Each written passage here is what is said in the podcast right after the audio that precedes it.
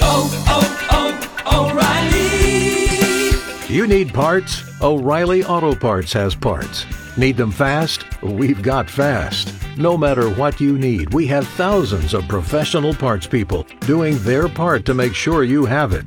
Product availability. Just one part that makes O'Reilly stand apart. The professional parts people. Oh, oh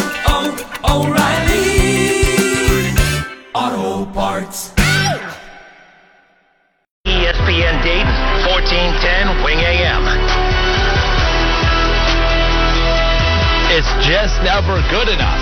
It's just never good enough. Every time that the NCAA will change something, you know, like every time the NCAA will go and and, and change a rule that'll better the opportunities for some of these, uh, you, you know, obviously for, for some of these athletes, it's interesting that coaches still find ways to complain. Like, for instance, in the NBA, I love the fact that these NBA players, like Jalen Crutcher, for instance, for the Flyers, I and Obi Toppin did it last year. I absolutely love the fact that they are able to go test the waters in regards to go, you know, go to these workouts, go get, you know, work out for individual teams and get a grade and get evaluated and be told, actually, yeah, you know, if you came out, you would be projected to be a, you know, late first rounder, a mid second rounder.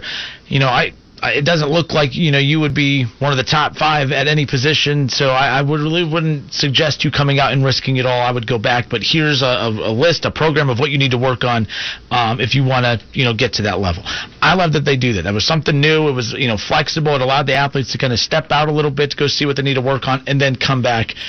I, you know, so the NCAA, who we, you know, we rag on all the time, they do do things like that that make a lot of sense, and I, I think it's pretty neat. Um, and then in the NFL, it's the same kind of thing. And coaches complained and players complained before, and then the you know then the NCAA budges on that, and now it's still not good enough. Now Jim Harbaugh is coming out and he wants more flexibility for for NCAA college football players who leave for the draft, don't get drafted, they should be able to come back.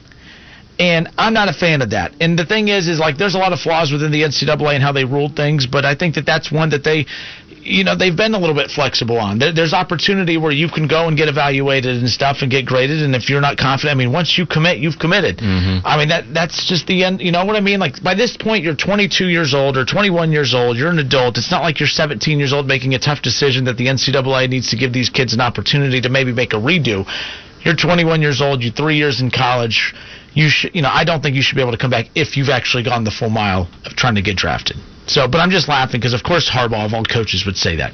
Harbaugh would say that because, of course, his players don't get drafted. Now, with that being said, they did have 10 players drafted, um, but uh, all of those were coming in the later rounds, which the chances of them making teams are pretty slim to begin with. I think that the NCAA does a lot, especially with basketball. Um, football is still a little up and down for me. I think there should be a way that the evaluation process can be a little bit better. I know they submit their tape and then they get a report back and then you make a decision because like if you look at the national championship game, like I think they got a people underclassmen have to like to that Friday to make a decision about what they're gonna do. Uh, I think it should be a little bit longer, and maybe even a situation where some guys that are eligible, maybe they are, are allowed to participate in the NFL combine or something like that. I don't think that does any harm, but you do run into tricky waters where you allow somebody to go through the whole draft process of potentially getting an agent, taking money, and then like, oh man, I didn't get drafted, or like you said, where does the line draw? Like, oh well, I didn't get drafted where I thought I was going to get drafted. I, they said I was going to be a second round pick. I ended up falling to the sixth round. That's a good point, Let me go yeah. back to school and be better. Nah, man. Like, no. Let's. I am always about the athlete, but there is a line that has to be drawn in the sand where, like, look, man, you can't do go that far past everything to say like, oh yeah, I, I didn't know. Like, you do know because you we're you a lot of information. So I think it just needs to be a little bit more clear, a little more lenient, but some points you can't just be like, oh man, I didn't get drafted. I want to go back to school. Like because at some point you are professional now, and you have received other things that other college athletes didn't receive, like the personal training and stuff like that on that's paid for by your agent and stuff like that. A lot of these guys go to these camps in places like they as soon as their college football season is over, they go to Arizona and join these speed training stuff. So what happens then? You you've been training like a professional for four months and you still getting get drafted and then you're supposed to be allowed to be able to go back to school? No, that's not fair. However, if you go and, read this article and go to ESPN.com, you'll be able to to read it. You know, at length, and it definitely goes and, and explains in detail. There's many different proposals that he's issuing here, so it's not just that one. That if you don't get drafted, you should be able to come back. Uh, he goes on to say that there are early. This is Jim Harbaugh. There are early bloomers capable of competing in the NFL and earning a livelihood at an earlier age. The goal would be to create a scenario that makes adjustments for all current and future student athletes that puts the timeline for transition to professional football at their discretion. Now he's arguing that they should be able to declare for the NFL draft sooner. Um, and I selfishly, from a fan perspective, I do believe that what makes college football, like you can, honestly, the reason college football is as big, if not bigger than the NFL, it feels at times, especially for us Buckeye fans and where we live. You know, if you live in Idaho or something, maybe you don't believe college football is as big as, uh, uh, you know, as the NFL. But I mean, at times when when things are rolling, when the Buckeyes are in the playoffs, that that that high feeling you feel when they're in the play, like I'm mm-hmm. sorry, but you never come close to that during the NFL season. At least I don't. So it's insane.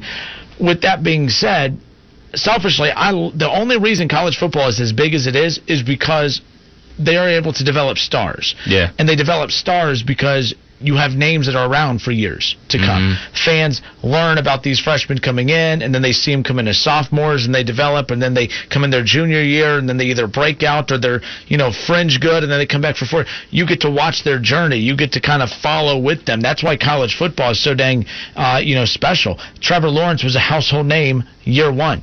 Tua Tagovailoa was a household name year one. Justin Fields, first year as a starter, boom, everyone in the country knows who he is. And oh yeah, you get to see him come back this year. Right. You get to see Trevor Lawrence again come back this year. Tua, you got to see him for three years. Like that's why. And Zeke was such, you know, using another Buckeye, Ezekiel Elliott, you get to see him for because you get to see these stars for three, at least three years. That is why college football is so big, is because there there's household names all over the place. Even if you don't like the players they're household names. You know, you didn't like Tua. Buckeye fans didn't like Tua Tagovailoa because he went to went to Alabama, but you knew who he was coming into the season. College basketball, the reason it struggles and the reason it only dominates one month a year, it's because no one knows who the heck these kids are coming back the Right. next year. You know, just when Obi splashes onto the scene and everyone in the country knows who he is, he's gone. He's doing nothing. He's done nothing wrong by that. I'm just saying, like that's why it's hard, you know, to stay on the map. You know, as far as national attention is concerned, football. That's what it is. Selfishly, I don't want to see players leave college football earlier. Trevor Lawrence would have been gone after year one, probably. Um, I'm not saying Justin Fields would have left after this year, but maybe. Um, you know what I mean? Like, I do believe that it would hurt college football in the long run if these stars were told, hey, you can leave right away. You can one and done if you want. One and done in football would be brutal. I think it would really impact the sport in a negative way. I don't think so because I think so many guys would flame out so fast in the NFL. Like, you know, I'm a, a person that believes that these guys can make smart, rational decisions, but we see guys every year that come out of school and you think, why are you doing that? And when they get there, they flame out or they don't get drafted. Because, I mean, you look at how many underclassmen enter the draft, there's only so many draft slots. This isn't like basketball where there's so many other leagues paying. There's only two leagues that's paying you to play professional football: CFL and the NFL, unless you want to count the Arena League. Like so, I give you three. There's three leagues paying you to play football.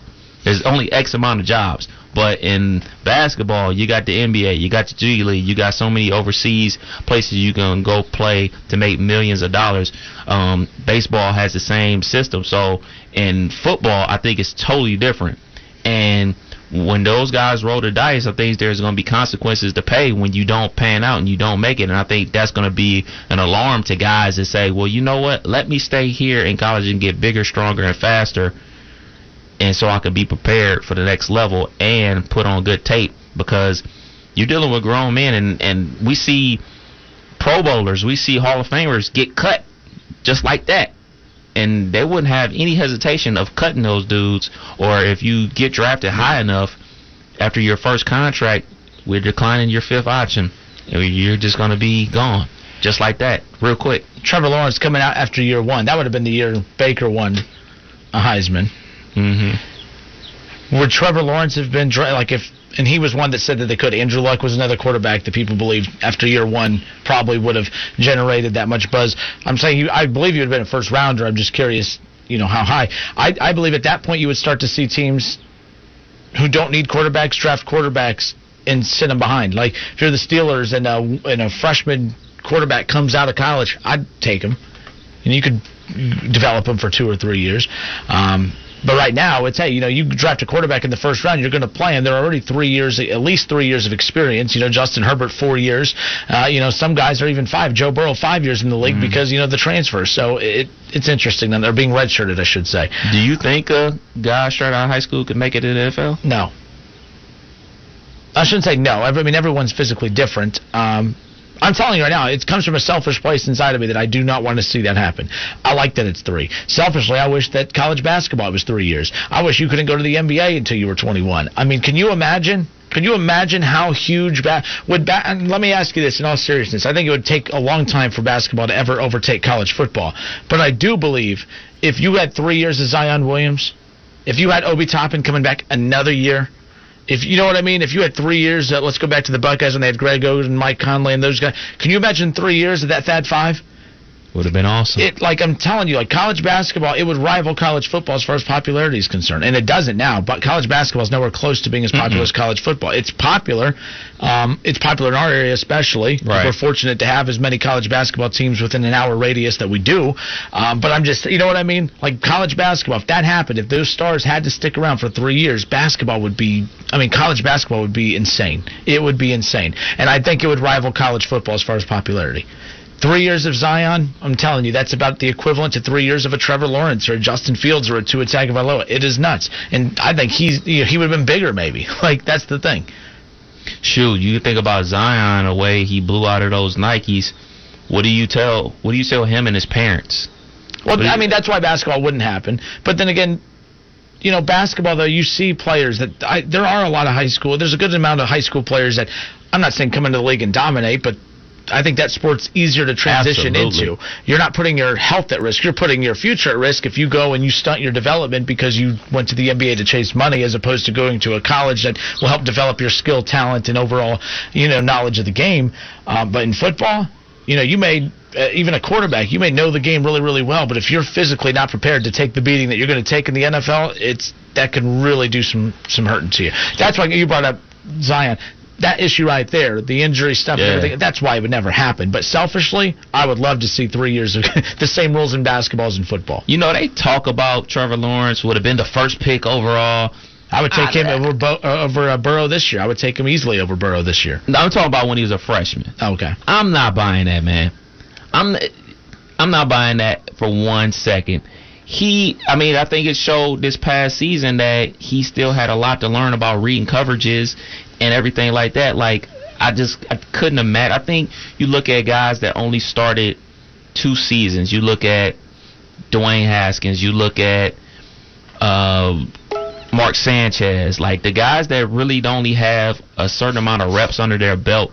Like reading things on a chalkboard are different from reading them on the field. Like reading coverage on the field is two totally different things. Like I would love for my quarterback to have as many reps as humanly possible. And, and see and learn the game from on the field. Like uh, a high school, well, one year out of college, I just can't see it. I couldn't. I couldn't imagine that. I couldn't. I wouldn't have picked him over Baker Mayfield for number one pick. I'd have definitely picked. Oh, I would, I would one. not have taken Trevor Lawrence number one overall. For one, that year would have been brutal anyways. That year you had Sam Darnold, whoever won, including most Browns fans, and not going to lie, including me, felt the Browns should have taken Sam Darnold number one at that time. I'm still fine with them taking Baker, by the way, because I haven't seen enough from Sam Darnold to say, oh, yeah, the Browns made a mistake not taking Sam Darnold. Got mono. I still don't feel like that at all. Uh, it's kind of funny with all the weird stuff Baker does behind Cheesecake Factory that it's Sam Darnold that ends up with mono. Uh, I'm just saying. Uh, what? I'm just saying. Why way, go? I, we, know, we haven't even gotten to the NFL story you're the, today, by the way. you're way. the Browns fan. Not you're not supposed to be saying that. no, I'm da- I, I call it down the middle. I, if I if if the Browns provide me with content to take shots at them, I'm going to do it. We haven't even gotten into the big NFL story of the day, man. Oh yeah.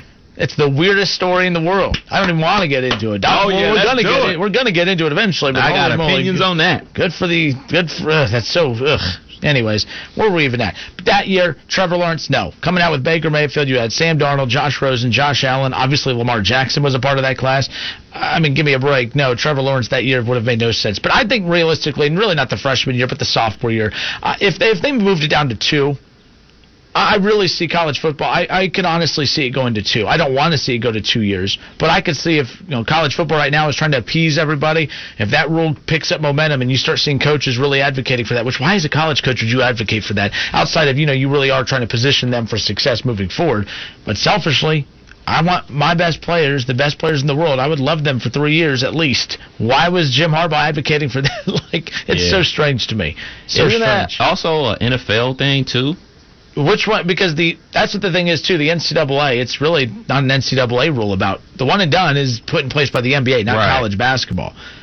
Like, you know, the whole LeBron going straight to to the the pros out of high school. It wasn't college basketball all of a sudden changed the rules and said, hey, you need to come to me before you can go there. It was the NBA that said, hey, you don't got to go to college, but we also don't want 18 year olds in our league. Right. Um, because when the league got too young, the product dipped. Yeah. I mean, you you had your biggest star be LeBron James come straight out of high school, but overall, when the when and I remember when Charles Barkley said that he said the problem with the NBA right now is there's too many young stars leading teams, Yes. And that was the problem. You had too many teams that were taking young stars, and then you didn't invest in stars to put around the young stars because you knew you weren't going to win anyways. And then you have that rookie that's 19 years old that knows nothing about the game going up against veteran teams, you know, full of men that understand the sport. It, it was a bad product for the league. Mm-hmm. So, all right, you're listening to the Justin Kinner Show right here on 1410 ESPN Radio. We'll step away for a few moments. When we come back, we'll get into what is being discussed right now with Major League Baseball. How realistic is it to expect Major League Baseball in July? Jeff, for the first time, we've heard a player who is adamantly coming out and saying, I don't think it's smart at all to make us want to play. We'll discuss next. Some people think that they can't go to the dentist if they don't have dental insurance. Others think they can't afford to go to the dentist. But that is not the case. Most people who go to the dentist don't have dental insurance. And seeing a dentist is easier and less expensive than you think. In fact, getting a cleaning, exam, and x-rays is cheaper than taking your family out to dinner and a movie. And by regularly seeing a dentist, you will avoid painful dental disease and more invasive and expensive restorative procedures. Since studies show that good oral health is essential to having good overall health, it makes sense to make an appointment with a dentist today. Ohio Dental Association member dentists are located throughout the state and are dedicated to providing the highest quality dental care. These To the Justin Kinner Show, right here on ESPN Dayton, 1410 Wing AM. Welcome you back. It's the Justin Kinner Show. Coming up here in 10 minutes, 1410 Wing Live. We'll have our conversation with Jared Hoying from Fort Loramie. Played seven years in the major in, in the majors, was drafted by the Texas Rangers, and now he's playing in the Korean baseball organization. And uh, we're going to talk with him. And again, all the games have been on ESPN, which has been pretty cool. I shouldn't say all, but most of them. Um, but it's interesting hearing, you know, when he flew to Korea, exactly how did they get the pre- players prepped to play? And I don't mean getting them in shape or getting, you know, in game shape. It was how they get the temperatures taken coming into the ballpark every day, uh, how often they get tested, how often has he been tested already, what happens if you do test positive, what does that mean for the entire group? He answers all of those. So very interesting stuff coming up. I mean, the uh, again, the Korean baseball organization start kicked off their season this week. Everything that they had to do to accomplish that is what has to be done here uh, in this country for that to happen. And we're going to get more into this coming up later. But I found this interesting. Uh, Boston Red Sox pitcher Collin McHugh says that you can't make this mandatory for players if they feel that it's unsafe to play. And I don't want to sound like I'm being insip- like not sympathetic to these players, but I look at these play. I don't look at these players any differently than I do the waitress that just got her job back today or at least found out that she has her job back because the, the restaurants are going to be opening back up in the coming weeks. I don't look at these pro baseball players any different than I do a barber or a beautician who got their jobs back today. Okay, I don't I don't feel bad for these players in that regards because I agree with with Collin McHugh. You're right. They can't make you play. If you feel that it's dangerous to go play, then don't play. But Major League Baseball is no different than a Frickers. Frickers will open. up, I'm assuming. I'm using them as a. I mean, I'm using a local business as an example. Okay, Frickers will open up here in a few weeks, or they're still open, but they'll open up the patio or whatever. I'm assuming. Okay, and if a worker calls Frickers and says, "Hey, it's too dangerous. I'm not going to work," they're going to say, "Okay, we respect mm-hmm. that, and I, I'm sorry you feel that way, but we'll find someone that will." And that needs to be Major League Baseball's approach. Like they are no, they are a business. They are no different than any other business out there. If there is going to be a season, these players are expected to play because it's their job, and if they don't play, that's their right. No one's forcing them to, but don't expect to get paid then. Like these players need to stop acting like they're like I, I don't feel bad for them. Oh, they're being forced to play. No one's forcing you to play. No one's forcing the the waitress at Frickers to go work. If she feels or he or she feels it's safe to go work at Frickers, then go work. All right. If the baseball player feels that it's safe enough to go play and they want to play, go play. If you feel it's dangerous, then don't play. Stop making this a thing. Stop making this as Major League Baseball as this big bully because they are not doing anything different than any other business out there. They are a business. And as a business, Major League Baseball, just like the NBA, just like the NFL, and yes, the amateur driven NCAA, a business, they are all trying to find ways to reopen their business to fit the times that we are living in now thanks to COVID 19. So I don't want to hear this from players. You can't make us play. No, no, uh, no shoot, Sherlock. No Watch shoot. it, No shoot, Sherlock. No one's making you play. If you want to play, go play. If you don't want to play, don't play. But don't expect to get paid and don't expect me to feel sorry for you because they're making me work. How do you think us common folk feel over here? Like I'm not mad that I have to work. I'm very fortunate that you know me and you both have talked about this. Like mm-hmm. me and you have made we've been adamant that we are not going to be negative about anything and how our jobs have been impacted because we were fortunate to not lose our jobs during all of this. And let's be clear, this isn't over because COVID-19, although businesses are still opening up, businesses aren't going to be operated the same and generating the same kind of revenue, which means there's still changes coming. So my whole point is is Major League Baseball, if they start a season and they and the players are crying because they're being forced to play, no one's forcing them to play. That's all. I, I I don't know. Maybe I'm being too aggressive with it. I don't want to sound like I'm not being sympathetic to it, but give me a break, folks. It is it's a business, and if Major League Baseball opens up its doors again, it's no different than our local restaurants opening back their dining their dining halls, right? If an if an employee feels it's too dangerous to go back to work, then they don't have to go back to work. They're not going to get paid, and there's you know there, there's a, you know there's stuff that comes with that. Just like if you're a baseball player. Let's go to Jeff and Troy. What's up, Jeff? How are you, man? Hey, Justin, how you been? Good. Yourself? Good, hanging in there. Um, you you bring up an interesting point. You're right, 100% uh, about professional a- uh, athletes. Mm-hmm. Where the where the rubber is going to meet the road is with college athletes. I agree. That that's separate. I that I'll give you that because that that's completely different. I'll give you that 100%. But like that's why I still think there's a better chance of seeing an NFL season than a college football season. There's a better chance of the NBA coming back and, and finishing this season and starting the 2020-2021 season in December before we'll see one dribble of a college basketball again in 2020. So I agree with you on that. Yeah, I just wanted to bring that up. I, I think it's interesting because you know uh, somebody asked me if I think they'll play football, and, and when I think of Ohio State, I'm like, oh, it's too big not to. But it's like, you know, is the Ohio University baseball team? You know, if, if one of them can't play, it seems like none of them will be able to play. Mhm. If the, if the girls lacrosse team at North Carolina can't play, then their men's basketball team can't play. Um, but yeah, dude, uh, it's good to hear from you. I just wanted to touch on that real quick about the college and, and how there's a, a big discrepancy between professional uh, and, and college athletics. No, you are right, and, and I was I, I brought up the NCAA, just highlighting the fact that yes, they are a business. I know it's supposed to be amateur, but at the end of the day, it's a business, and there's a lot of money that's that's you know that Right, comes but the down kids because getting- of it. But the kids, Kids you're right. getting that money. Yeah. I All right, it. dude. Good talking to you. Have a good one. You too, Jeff. Take care. You know, and we'll get back into this coming up, but I'm gonna, you know, repeat this one more time. Play. I don't want to start seeing these headlines. Like this headline irritates me because what this is, it's like this mindset of we're different and better than everybody else. Like we need to make sure that everything is perfect for us to come back to work.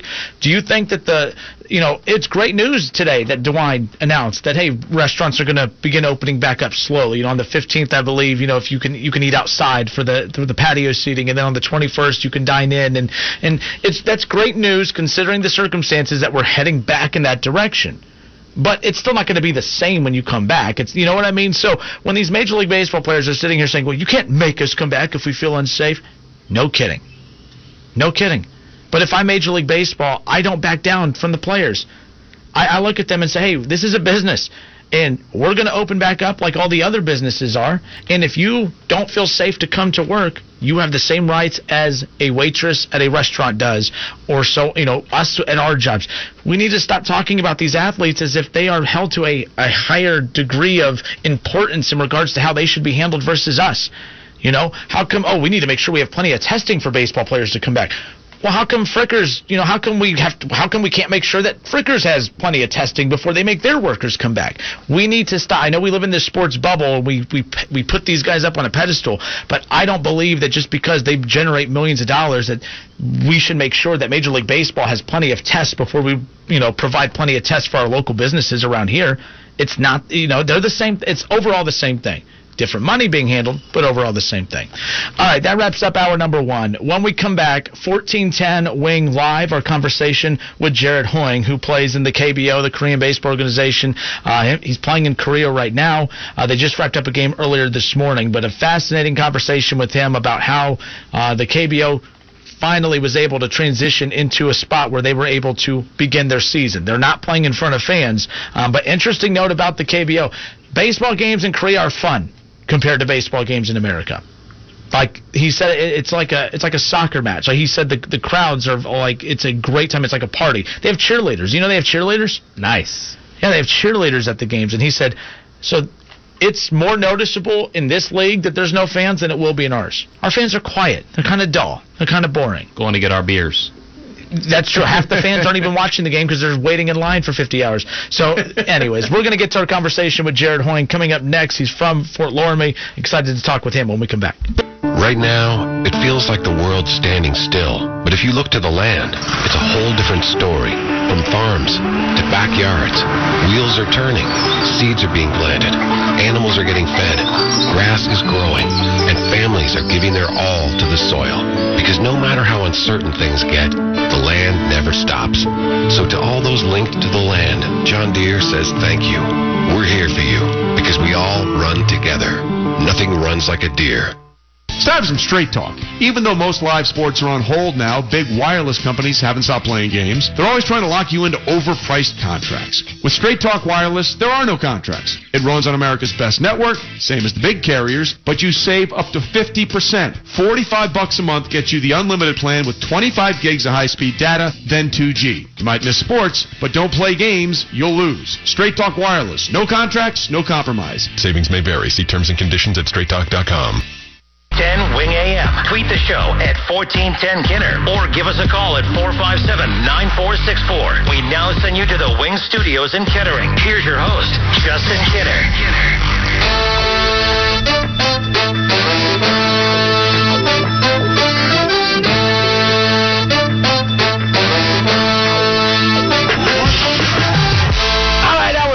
the Justin Kinner Show. Welcome back, everybody. Justin Kinner, Kev Nash with you here on 1410 ESPN Radio. We just got done talking about the Boston Red Sox pitcher and Collin McHugh, who came out and said that uh, he believes that, you know, he feels that it's wrong for Major League Baseball to force the players to come back. I, I love when people use aggressive words. They're, they're forcing us to come back. No one's forcing you to come back. You know, when Governor DeWine came out today and said all these businesses were opening up, no one was making anyone come back to work. It's just saying, hey, open up. And there's going to be people that want to work, and there's going to be people that don't feel like it's safe enough to go back to work, and they have that right to not go to work if they feel that they're, you know, that they are not comfortable, if they feel like they're in danger. More power to them. That's fine. But there's going to be people that do go to work and that's fine as well. And that's really not the debate here, but the debate is when you have Collin McHugh who is making it sound like he's being forced to work. No one's forcing you. And then it doesn't end there. More entitled millionaire people having more things to say. Here, CJ McCollum and Mark Cuban question the notion uh, of a return for NBA they don't think it's smart to come back, that it's not safe. Well, no kidding. And if every business, because the NBA is a business, and I don't think that NBA athletes that you know we shouldn't hold standards for them that are separate for the rest of us. It's no more safer to go work at a Frickers than it is to step foot on an NBA basketball court. So we need to stop with that. You know, CJ McCollum and Mark Cuban coming out and saying that it's not smart to return. because it's dangerous. Well, no kidding. It's it's still dangerous. Just because Governor DeWine's reopening up everything here in the state of Ohio doesn't mean that the danger is gone. It just means that there's going to be a new way of operating, and that that still is going to be the chance that you get sick. And that's just the reality of it. I'm not trying to sound cold-hearted. That's just the reality of it. So I believe that the NBA should return. Major League Baseball should return. And I'm not saying I don't care about the safety of the players, but if the rest of us if, if if the rest of the states and the rest of the country is saying, hey, it's safe enough for us common folk to return to work, then I'm pretty sure LeBron's rich ass and everyone else can also step back foot on a basketball floor. Give me a break. I'm done. I, my I mind, I've know, literally man. just. I don't know why, about that one, Why, why should we cradle these rich athletes and act like their safety is more important than ours? How come we can return to work but they can't? That doesn't make any sense. I don't think it's necessarily that happen to returners w- work. I think it's saying like, well, is it the smartest thing to do for anybody? Mm-hmm. at this time. I mean, we talked about this during the break. Like, you know, there's certain companies out there. Like, if people go back to work, like at the hotel industry, say you go on a trip, you go into a hotel, and you end up uh, getting COVID nineteen, you can sue that hotel because of their cleanliness. Like, that's something that they people in every business should consider. Like, yo, like let's consider all the options before we go back to work. And like, maybe they're thinking like, all right, well, maybe we should wait until there's a vaccine. Let's let's get weigh our options because we shouldn't just be rushing back into it just because like, well, numbers are turning down. Well, there's a reason numbers are turning down. N- numbers are turning down because we have been social distancing. We have been in the house for a long time. Yes, I understand. Like the economy has to reopen. We can't operate like this forever. But I don't think them saying like, well, let's get more information. Like, let's not rush into this because it's like we talked about a million times.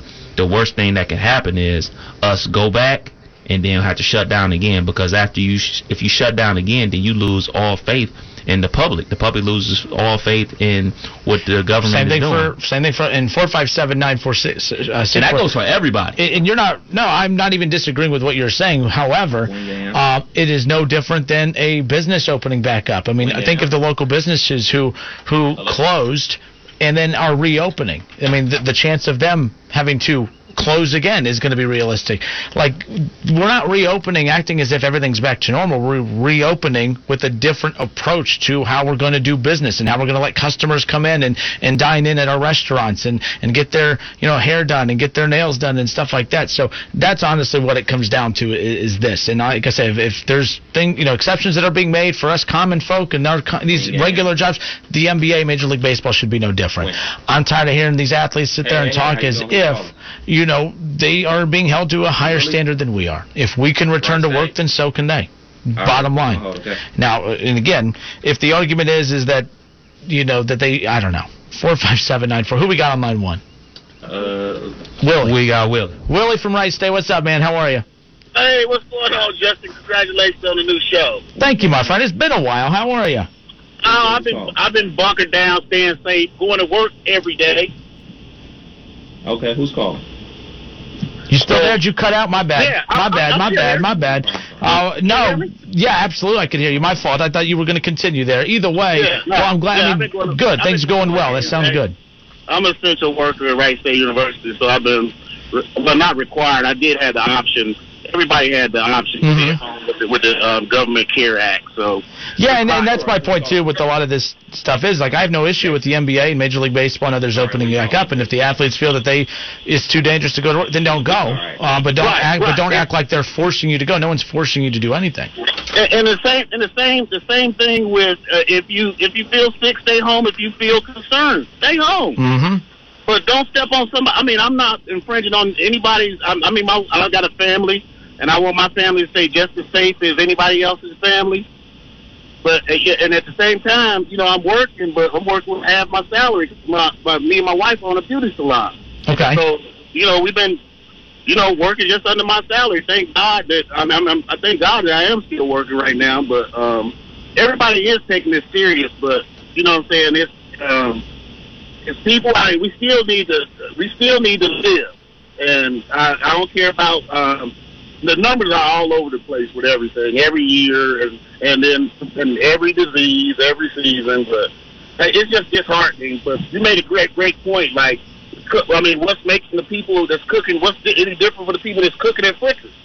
Yeah, that's why I'm, I'm tired of hearing from Major League Baseball. Well, we got to make sure we have enough tests. Well, why? Why do you need enough tests for you to return to work, but we have to go back to our Fricker's job or to our hair salon job or to your school job or our radio job? That's all. I, I want everyone to be safe. Don't get me wrong, but I'm like, what makes you guys so special that you need tests to return to work, but we don't? Like, that's my big question that I have. That's what I'm tired of hearing. I don't think that's what they're saying. I think That they're is what they're saying. No, I don't think that is. I think it's what they're saying is like we're not trying to go back to work until there's tests. So that, I think that means for everybody. Like I think they o- they only can speak for themselves. They only can speak for their business. Like I think Okay. that that that's fair. I think that looking out for everybody is a fair thought process. Has Adam Silver said that though? Because it's what the owners and the players are saying, but it's a difference between the, the business owner. Like it could be like the, the bartender at a local sports bar. Well, I don't want to return to work till we all have tests. Well, that's great. When you own the business, you can make that decision if that's the case. Like, Right, You know, that's my mindset, I guess. And what just confuses me is that I, I've been, everybody's been spending a lot of time at home, so of course we've been doing projects around the home. So every time I go to Lowe's or Home Depot, it's 200 people in there. Oh, I know. I was at Lowe's over the weekend, and it was hell, man. I'm like, man, they never. I'm like, my God. Now, and, and and let's keep it right. The economy isn't shut down. Certain businesses are given preference. Mhm. That's the honest to God truth. no, I mean, I hear you. I hear you. But, uh, all right, Willie, great hearing from you. All right, good calling you in. You just sparked. You just when you said that about the um um and yeah, frontline. Uh, we got custodians too who are essential workers. Yeah. Who nobody's thinking about custodians. Everybody's propping up um nurses, and thank God for nurses. But you know, ev- every job is essential in America. Everybody works together, and we need to stop this this, this classifying. Um, you know, my job is more important than yours. No, we all work together to make this nation what it is.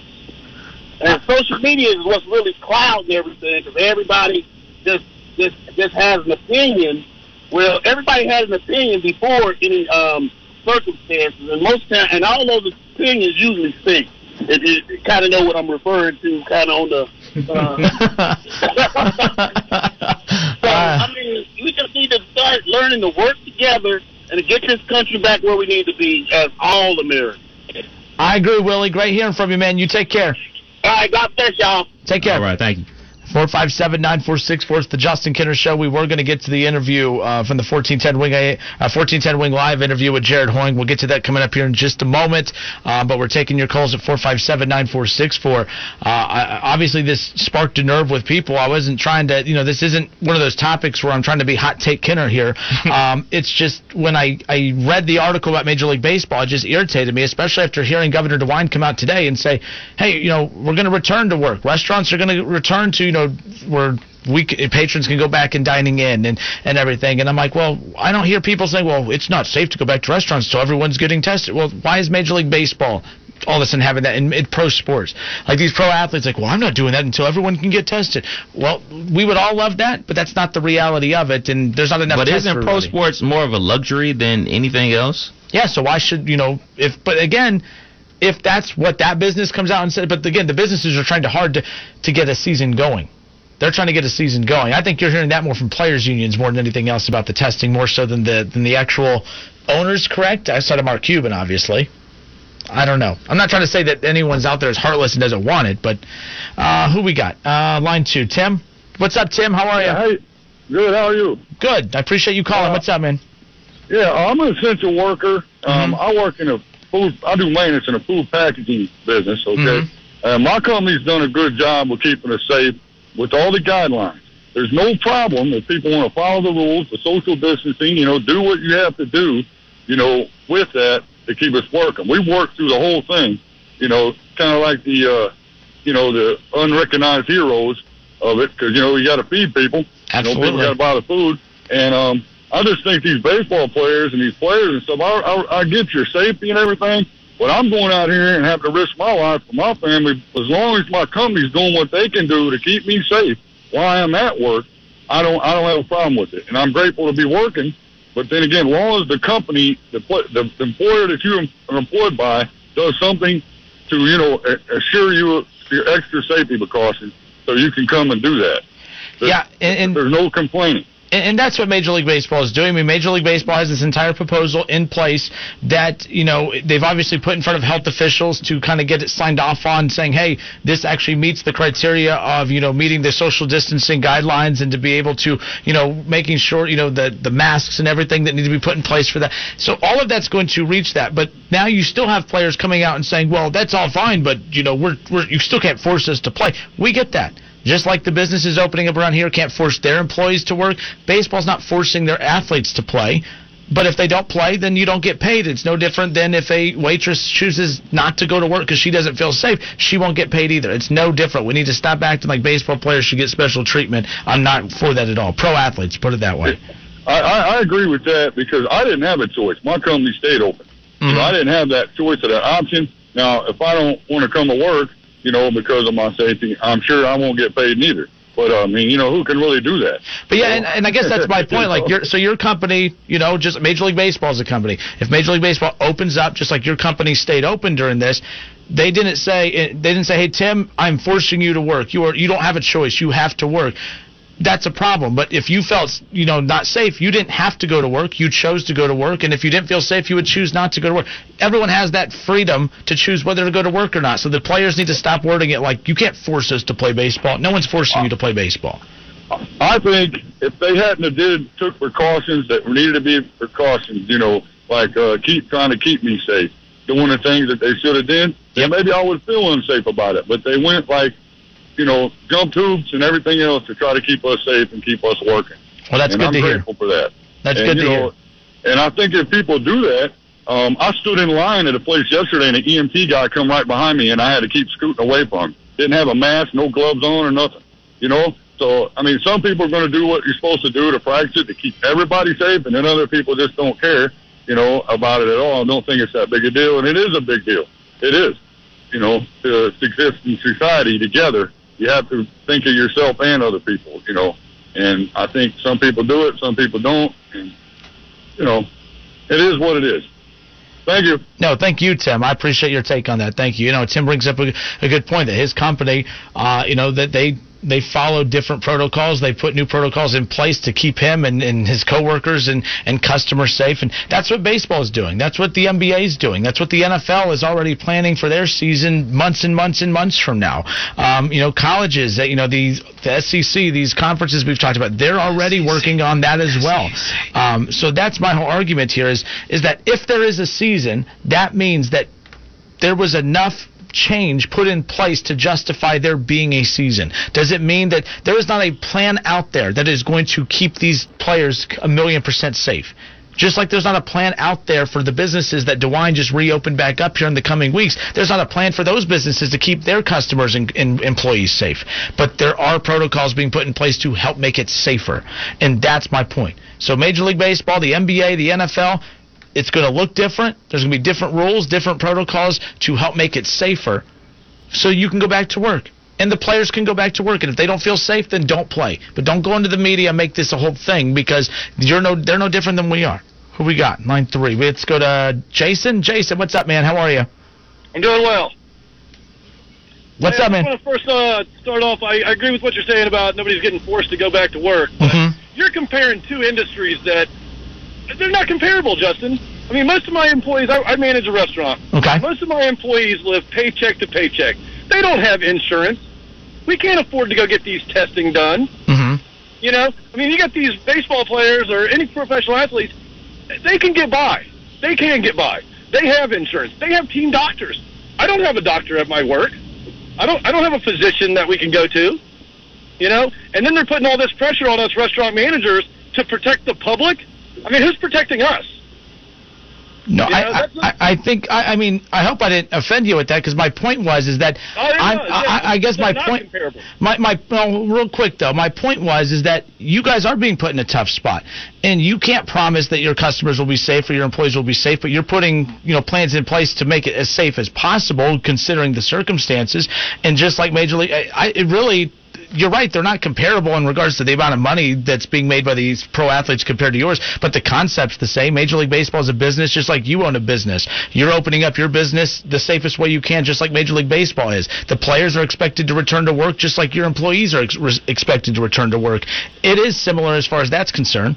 They have unions that protect them, though. We do not have any of that stuff to protect us. That's fine. No one's making them go to work. That's my argument. Is when the players No, are coming out and to go to work because if not, they're not going to get unemployment. Well, they're not. Well, that's common sense. No one can just not go to work and get paid. That's my whole point. No one's making anyone go to work. The baseball players don't have to pick up a bat and return and report to, But to that's the, the thing, team. though. The baseball players have means where they don't need to go to work if they don't have to, if they don't feel safe. My You're making my point for me. That's why I'm saying no one's making these athletes play. If they don't want to play, they don't have to play. All right. Well, I appreciate uh, taking my call. Go Brownies. All right, we can we can at least agree on that. We can at least end on a go Browns. How about that? Yeah, I mean, you know, my, my biggest point is, you know, I mean, they're sitting there putting us restaurant employees at all this risk by bringing in by bringing in customers, Mhm. but it's not safe yet. We don't have testing in place. We don't have somebody that can sit there at the front door and take everybody's temperature. That's- you know how many Karens and Susans we're going to have to deal with when we get reopened? Jason, I think that's that's the the biggest thing is like that um your industry doesn't have a voice and the athletes do. And and I don't I don't have a I don't have a problem. I I hope everybody on your you and your team is staying safe and everything like that.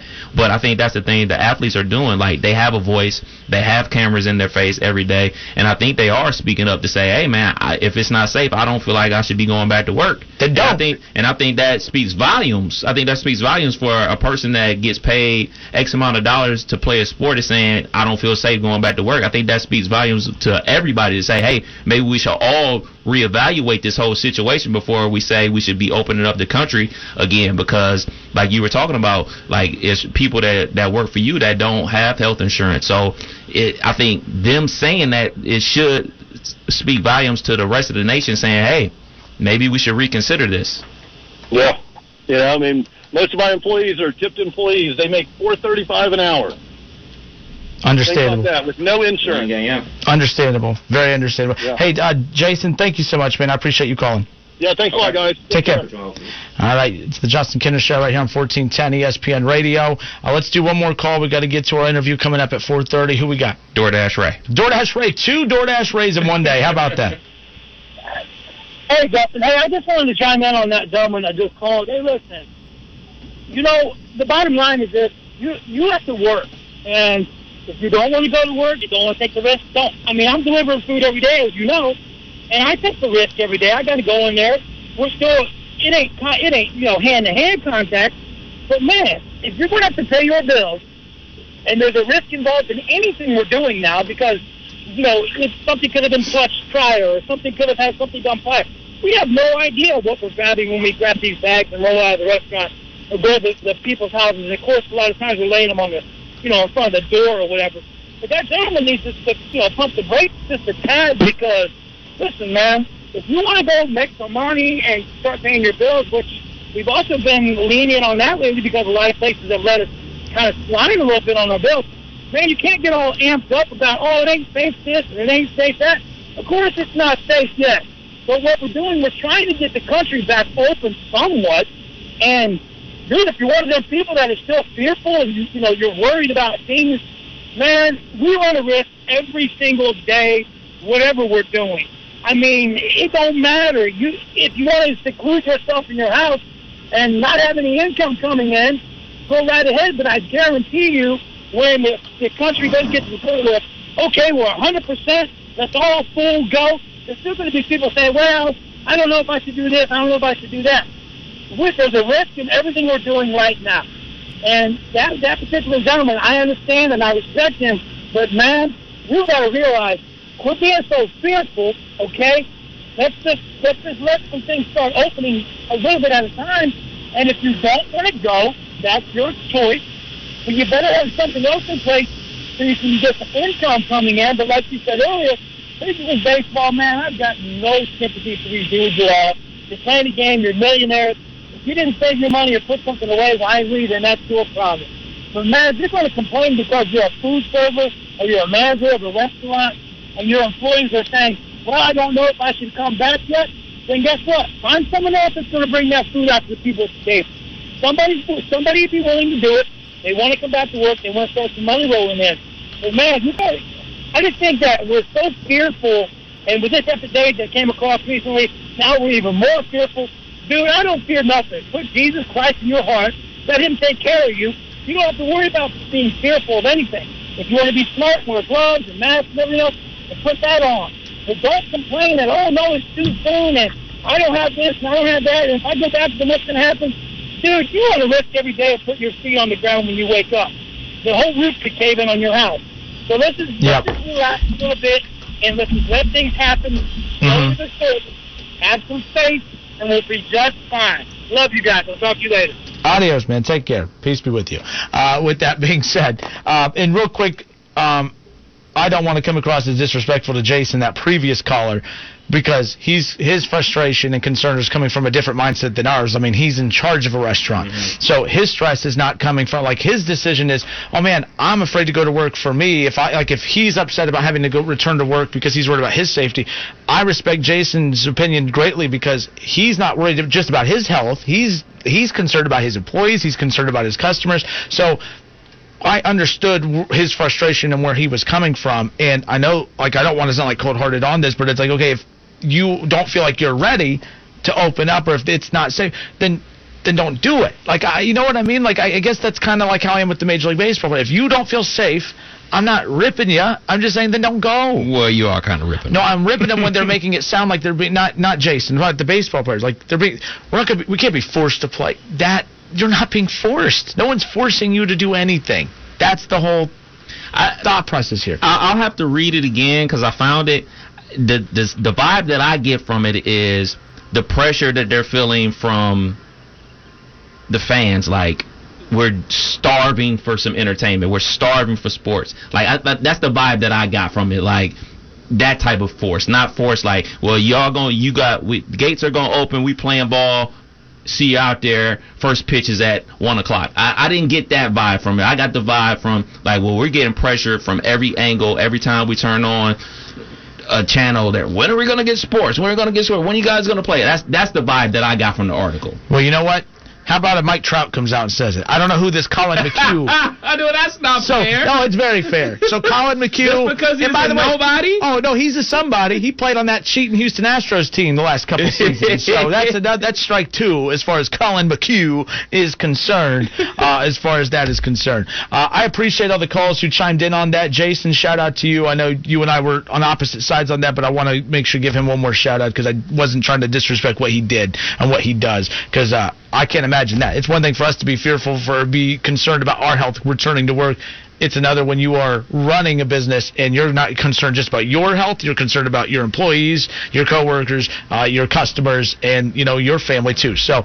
Yeah, shout out to him and all business owners and everyone out there returning to work. Uh, for some, they think it's a good thing. Others are concerned. I completely get it. This isn't a all one side or the other type of conversation. We a Collin McHugh. Give me a break, Collin McHugh.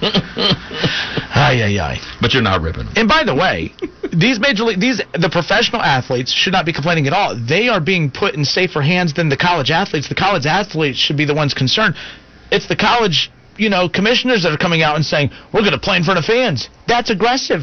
That's really aggressive considering the pro teams are the ones that are money hungry. You would think that the pro teams are saying, we need fans in our stands getting our beer and getting our food and buying our tickets. The pro teams have already eliminated fans together. And then you have the stubborn a-hole conferences for college athletics saying, we're having fans. Try and stop us. Try and stop us. We're having fans here down in the South, the SEC, because it just means more to us. All right, folks, we'll be back in a moment. Let's talk about how the COVID-19 has impacted local soccer here in the Miami Valley. We'll be joined by Dan Grice. He's the head coach for the Dayton Dutch Lions. Don't go anywhere. We will also get back to our Jared Hoying interview at the top of the hour as well. Don't go anywhere. More of the Justin Kinner Show next. Hey, 2020 seniors, your friends at Lance Roofing and Siding in Fairborn want you to know how proud we are of you. We celebrate you, the class of 2020. We know you will go out into the world and do incredibles. Here's to you. Best of luck, seniors, from Lance Roofing and Siding. Visit your locally owned Cub Cadet dealer, East Lawn and Garden, and find out how the Ultima Series zero turn motor mowers sparked a zero-turn revolution.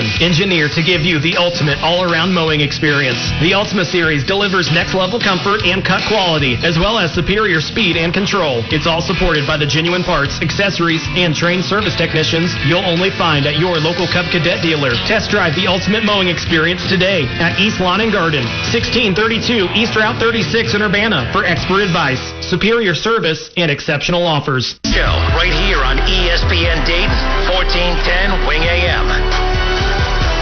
All right, everybody, we welcome you back. It's the Justin Kinner Show live here on Dayton's ESPN radio station, 1410 Wing AM. How are all of you? Let's talk a little soccer. I know we haven't spent a lot of time talking about soccer right now with all the talk of wi- will there be a college football season? Will Major League Baseball come back? You know, the NBA, will they finish their season? Another sport that's been impacted, of course, by COVID 19 and the coronavirus is the sport of soccer. And joining us now, Dayton Dutch Lions head coach, we have Dan Greist with us. Coach, welcome in, sir. How are you? I'm good, sir. How are you doing?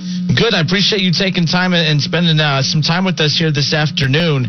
Look, I know this is. I I want to start things off first. We all know sports are important, but uh, I hope that you and your family are safe and healthy during this trying time. Yes, sir. We're we're we're getting by. Hopefully, uh, just as you and everybody else here in the Dayton area. Yeah, right now it's just kind of a, well. It's just a wait and see right now with where we're at with everything. But with that being said, um, obviously, you know, it coming out that your season uh, is officially, you know, canceled. Uh, you've been coaching, you've been around the sport for quite some time. Just obviously, I don't think it's safe to say that anyone has ever experienced anything like this. No, we're definitely in in uncharted territory here. Uh, it, you know, it's it's certainly disappointing all the work and time and effort and things that go into to making the season come off successfully throughout the summer. You know, the the main priority now is, is just ensuring that everybody remains healthy and safe and uh, things can move forward eventually. Did you feel at any point that uh, that your league was, was in a position to, to maybe actually start on time or to at least get a portion of the season in? Uh, I guess like are, you're not surprised that the season's canceled, right? Based on how everything else is going, or did you feel like you guys were in a position where you thought you could maybe pull it off? You know, I feel like the league really they could to try to ensure that the season could move forward. Uh, you know, their communication throughout the entire last six to eight weeks has been tremendous. Uh, you know, we talked about moving the start date back from early May to June 1st. And ultimately that just proved um, not not to be sustainable uh, with with all that that's going on here with the pandemic. But I, I do commend the league for their communication throughout. Uh, you know, everybody was very optimistic. Our our Midwestern Conference was very optimistic in that we would be able to move forward in some capacity. It just ultimately proved not to be. What does that do for your for your franchise right now, as far as you know the players and, and now you know what's their situation like? Where are the majority of your players you know from? How far out do you get your players from? You know, we we really start recruiting back kind of in the previous fall as, as the collegiate season goes on throughout the fall. So we we've really been recruiting for the last six, seven, eight months, uh, watching a lot of collegiate games, um, trying to find the right players with the right mentality to to bring in. You know, we we've managed players from from all over the country, from from Texas, from Virginia, from Florida, you know, primarily with us being located here in the Dayton area, the University of Dayton, Wright State University, are going to be kind of the core of the, of the group, kind of each and every summer. Um, but we're obviously looking nationwide to be able to bring in quality and improve the level for sure. So a lot of players were were a lot of your players already living here in Dayton at the time. I mean, are some players having to move back, uh, you know, to their previous homes? I mean, how is that working? You know, I think that's probably been the biggest challenge is uh, taking care of the international players. Uh, you know, players that that maybe had committed to us in January, February, uh, had been making summer plans to be here. You know, instead of going back to England or Spain or Germany or wherever they were from, and and ultimately kind of coming up with exit strategies for those players to help uh, help ensure they can get home and back to their families. Obviously, with not having the opportunity now to play here in Dayton for the summer. So what's next for you guys? What's communication like with your players? Uh, I mean, right now when you run a franchise like this, like what's the next step as far as you know? Right now, you should be talking about prepping for this season, and now you're looking ahead to next season. But there's so much time between now and then. What's the what is your next step here? You know, there's still some ongoing communication depending on um, kind of the release of of being able to get out in the public and, and maybe do some training or set up some exhibition games, hopefully in, in July. So so we're trying to remain optimistic that we're going to be able to, to do something to help the players prepare for the fall uh, collegiate seasons, provided those are are still set to move forward. So so that is primarily taking up most of the day today. Obviously, there's a lot of, of backroom organizational things that have to get taken care of when you completely stop a season and it, it doesn't come off. So um, a lot of the, the marketing and public relations people behind the scenes are, are very busy and working with our vendors and, and that type of thing as well. But we are we are optimistic that we as a group can, at least those players still remaining here in Dayton, can do something uh, soccer related sometime here this summer. Good stuff. We got Dan Grice, head coach of the Dayton Dutch Lions, with us here on the Justin Kinner Show, 1410 ESPN Radio. Uh, now, what's really fascinating about the work that you guys do is it's not just about uh, you know your season and about the league you guys play in. You do a lot here for the uh, the local youth soccer community as well here in the Dayton area. Absolutely. You know, the Dayton Dutch Lions have, have been here in the Dayton area providing some level of professional or semi-professional soccer throughout the last 10 years, uh, which has made us very ingrained with the local youth community, obviously trying to appeal to their interest and, and get them out and, you know, show them the game at a, at a higher level than they may experience with their club uh, or youth, other youth organizations here in the Dayton area. Um, you know, we're currently very focused on trying to have some type of camp opportunities for them uh, this summer. Uh, again, a lot of that will depend on the restrictions moving forward in, in terms of groups being able to get together, but we are optimistic that we're going to be able to provide them some type of camp activities uh, throughout the month of July.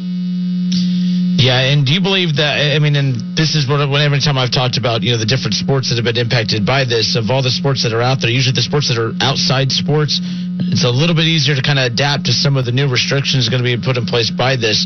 Uh, I mean, so it sounds like you're pretty optimistic that camps still could be you know put in place and that you guys are going to be able to run those uh, just with different restrictions, obviously. But it sounds like you're pretty confident you're going to be able to get those off. You know, we're hopeful, and, and obviously it's made us rethink a lot of the training aspects. You know, this is completely uncharted territory, and so so to sit down and really come up with sessions where you can try to keep individuals, you know, maybe a little bit further apart, um, it has all been, you know, difficult but interesting to to sit and really think about a session like that, and and trying to come up with with opportunities and still make kids learn and and adapt maybe just a little bit differently. Last thing as we let you go here, we appreciate you spending time. You know, the thing about you know the popularity of the sport of soccer. I mean, soccer is, is a is a very popular sport, yes, but it's really started taking off as far as you know getting in the in the radar of you know mainstream media, national media, stuff like that, or at least here in the states, especially. I mean, especially with FC Cincinnati, you know, getting a MLS team, and that's pretty. You know, that's been fun to watch the popularity of that grow as well. Um, I mean, it's just soccer starts picking up some momentum, and then obviously every sport's being impacted by this, but it's just unfortunate to see soccer be impacted by this as well. Absolutely. You know, the the growth of the game with particularly here in the Dayton metro area with with FC Cincinnati has been tremendous. Um, you know, you can't overstate you know how much they've done for the soccer community. You know, here locally. Uh, to have two MLS teams in, in the Columbus Crew and, and Cincinnati obviously be within an hour of the Dayton area provides a lot of opportunity for for the youth here in Dayton to go and experience, you know, soccer at the highest level. So, so obviously for that to be put on pause, um, particularly with the growth of FC Cincinnati and them leading into their second year, is, is obviously disappointing. Um, but again, we're going to remain optimistic that that eventually things can get back to the way they were and move forward accordingly. Well, I'm definitely pulling for you guys and hoping that you know some of these camps can be pulled off because right now I think the one thing that's interesting is you know Acme for baseball. You know all, all summer sports have pretty much uh, been pulled already. Um, so if some of these camps, especially later in the summer, are able to be held, I mean I think that's a great opportunity where you know there's going to be kids out there who are wanting to be active and do something. I mean you, there's going to be kids taking part in some of these camps that maybe had no interest in the sport before. Um, so there is those positive you know possibilities as well. Yeah, I hope so. Um, you know, obviously it's been difficult in any, you know, even being a father here and, and having my my kids' soccer, dance activities be completely shut down is is very difficult. So so obviously, you know, when things are back up and and going, you know, hopefully the interest is still there. You know, and I and I think that's that's one of the biggest things is is trying to remind people that you know we do offer opportunities for kids to come out and learn and grow, and and they should really try to come and take advantage of them. Right, Dan Grice, head coach for the Dayton Dutch Lions, good enough to join us here on the Justin Kinner Show. Dan, coach, thank you so much for your time. I really appreciate it. Anything we can do to help promote what you guys are doing, please reach out and let us know. Uh, we definitely want to make sure that uh, you know if those camps, you know, when you guys set those camps and we're off and rolling, that we want to make sure to spread the word and to get as many kids signed up as possible. So thank you so much for your time today. Thank you, sir. You guys stay stay safe. These 1410 Wing AM.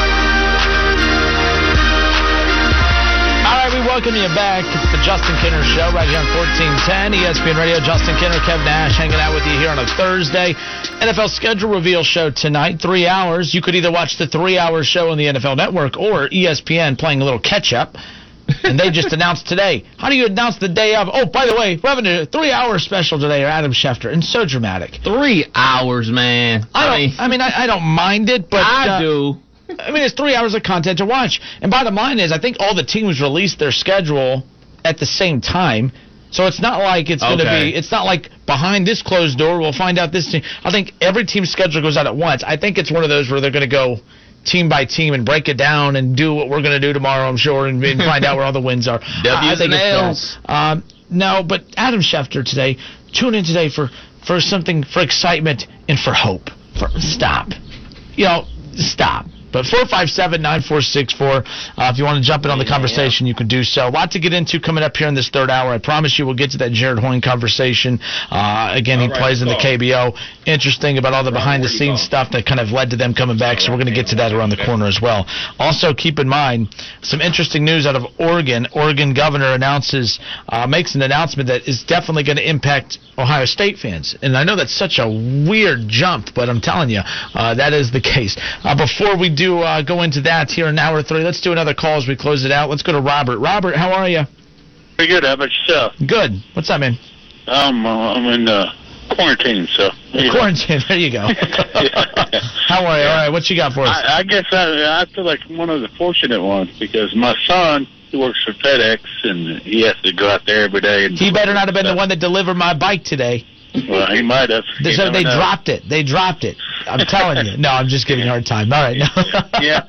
But when you say people have a choice, you know, they can either work or not work. You know, well, the people that are given work, they have to work. They don't have a choice. I mean, you either work or you file. When you go file for unemployment, you say, "Were you offered a job? Did you refuse work? If you refuse work, you don't get unemployment." So these people have to work. That, They don't have that, that you took that deeper than uh, I had uh, thought about it originally. I, from that standpoint, I will uh, change my mindset a little. You are correct. I guess when I said no one's forcing you to go to work, if you have a job that you don't feel safe at, then find a different job. But it's not like jobs are growing on trees. That's why the unemployment is as high as it is. So I get it. I, there's a lot of angles at this, and I didn't mean to offend anybody with that comment, by the Well, way. uh, So, you know. yeah, I, I know you didn't, but you know, it's just I, I stick up for them people. I stick up for my son because he goes to work every day and he's looking at me like you're not working. well, I'm sorry, dude. I just, And that's why I close the door on your way out. I'm trying to sleep, right? Like, But the thing is, you know, if I had the option, I probably would go back to work. Mhm. You know, you know. But uh, No, you bring I- up a good point. So, uh, no, uh, when we say you know no one's forcing you to work, it's maybe it's not a business or a person forcing you to work. It's circumstances forcing you to work because you can't just not work. You have to work, otherwise you don't get any money. So I get it from that perspective. So yes, thank you for mentioning that. Okay, thank you. Hey, thank you. Take care, Robert. All right, hour two in the books. You seem like you have something all lined up and ready to Yeah, yeah. I just wanted to hit on this as well. I saw this in the Dayton Daily News. Um, Department of Jobs and Family Services created a tool for employers to report employees who quit or refuse to return to work in an attempt to collect unemployment. So that's a real thing that's out there. And Hey, that's unemployment's fault for paying so well. Okay, I just if if they would have continued paying what they were at the beginning, people would be itching to get back to work. right, and I want to know. In fact, it got so high that I was just waiting to get fired every time. every time my boss would walk by, like, uh, Keith, did you say something? No. Oh. Like what? What? What? What? Like, Man, what companies are snitching on their employees though, man? That's what I want to know. That would be You know so foul. You know what they say about snitches? Facts. All right, folks, hour three coming up. Don't go anywhere. The Last Dance, a 10 part documentary series on the Chicago Bulls dynasty of the 90s. Tune in Sunday nights at 9 p.m. Eastern on ESPN. Immediately following the broadcast, check out Jalen and Jacoby, the after show, presented by AT&T for episode reaction. Available wherever you enjoy your podcasts. Now, when you buy a new device, AT&T is offering fast, free, no contact delivery and curbside pickup, along with a flexible return policy so that online shopping is as simple and safe as possible. Visit att.com to learn more. Subject to change restrictions apply. An auto policy from State Farm gets you collision coverage. And this radio ad from State Farm gets you coverage of this beloved 90s hit. I hit a car. I hit a car. I hit a car. Ooh, baby. Ooh, baby. It's gonna be okay. It's gonna be okay. My agent's gonna help me. For more coverage, visit statefarm.com. Show live here on ESPN Dayton.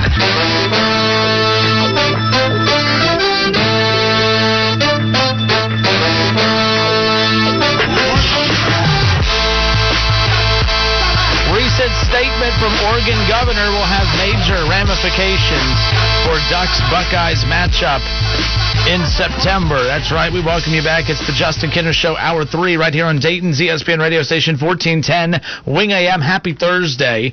Hope all of you are having a great day. And uh, you know, it's you know, it, it's split reaction. I, I thought there would be more people upbeat and happy about you know the restaurants opening back up and um and I'm a little taken back about how upset this has actually made more people because there's a lot of people who are fearing returning to work. Like, and again, I'm not trying to start a, a debate here or anything like that, but do you agree, disagree? The vibe I'm getting is very like it. It's not as happy as I thought it was going to be when we found out that businesses would be opening back up, and I, I was a little taken back by that. Yeah, man, people are still nervous. I mean, it's still a major question mark.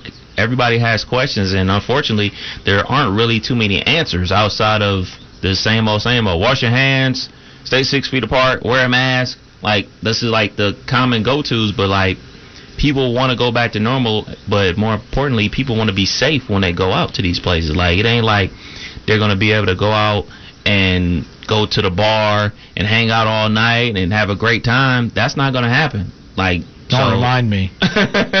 so I still expect a lot of people to be ordering out, ordering takeout, ordering the food, and going straight home like they have been. Like I don't, I don't see this big boom in people being at restaurants dining in like that. All right, 457 9464. That's the number to call in. Join in on the conversation. Twitter at 1410 Kenner.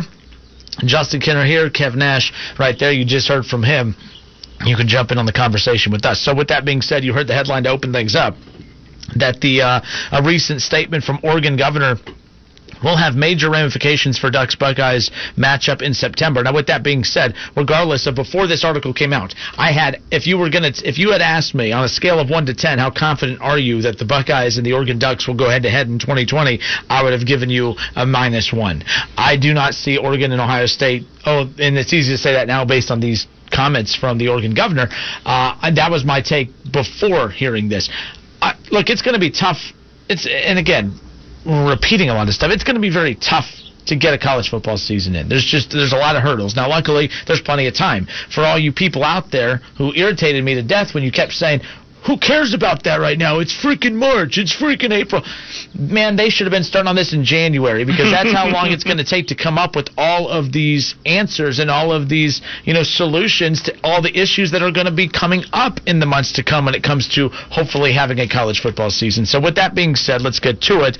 Um, this was interesting. Kate Brown, the Ohio governor, said that large gatherings, including large sporting events, will have to be canceled um, or modified for the foreseeable future. Now, I do believe it's an aggressive headline, mainly because modified means you know there's no you know no live fans in attendance uh, at the games, which is to be honest with you, that's probably what's going to be the case for all sporting events for the rest of 2020.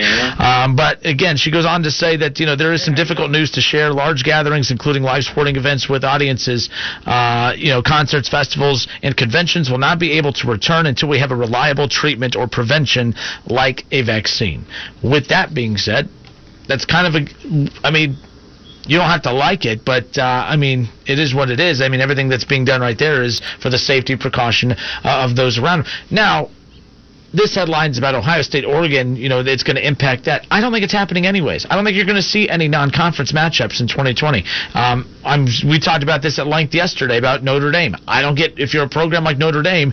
I have no clue how you approach the 2020 season because right now Notre Dame is what 12 games. Notre Dame is on 12 different team schedules. They're not in the conference, and if all the conferences are going to slash their non-conference opponents, Notre Dame is going to be the first opponent taken off every one of those teams' lists. Mm-hmm. They're in trouble. So I'm not that distraught by this news. I know a lot of Buckeye fans are losing their minds right now, and I've seen all the reaction on social media. I just don't think this article is that big of a deal because I think it was kind of a given. I think there's a lot of things that we know is going to play out a certain way. This it, it's just starting to come out now. That's all. Yeah, it's pretty common sense that to know that not every area of the country is affected as bad as another. So if another area is badly affected, why on earth would you send an area that isn't that affected out there, play a football game, and then have them come back to so that you increase your chances of being infected, not only yourself but the everybody else that's in the state. I think it's going to be a lot of conference, all conference games. Uh, we're just going to have to deal with it. I, but to be fair, like when we say, oh, we're setting into these areas that are impacted greatly. To be fair, the teams will be leaving, let's say Columbus, Ohio State. You're leaving Columbus together. You're going to be either in a charter, a bus, a plane, whatever you're in. That plane would have been cleared for the team to get on to go there. Wherever they're going, before they even leave, they know that they're going somewhere that has been cleared for them to land and cleared for them to get from point A to point B. It's not as if it's, hey, everyone has separate flights. Hey, when are you flying in? Hey, when are you flying in? Hey, what hotel did you get? Where are you staying? I had like I think we're being dramatic as far as that's concerned because trust me, if there's a season, there's going to be solutions to those problems. The, the, there's going to be planes that are taken care of a certain way to make sure that they, you know, are cleaned before they get on. Uh, the hotels or wherever they're going to be staying, it, there are going to be designated spots that is, per, you know, purposely cleaned and, and prepared for their arrival. Um, there's areas of the school that they're going to be allowed in heading to the stadium it's going to be cleaned and prepped.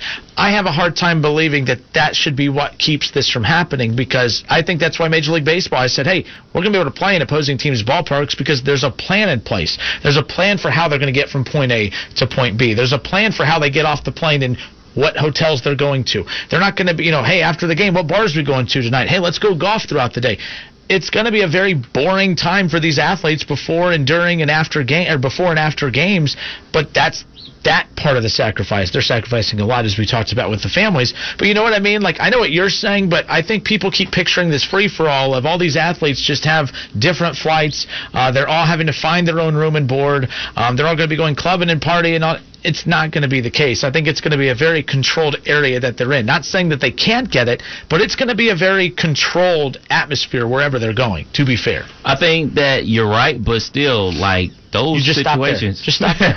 just stop there. like situations happen. Like anything can happen. Like like the whole being asymptomatic. If the running back for Oregon is asymptomatic and he's not showing any signs, but he still has COVID nineteen in his system, he get tap he gets tackled 15 times and breathes on so and so. infects Ohio State cornerback, then he infects Ohio State linebacker, then he affects Ohio State kicker.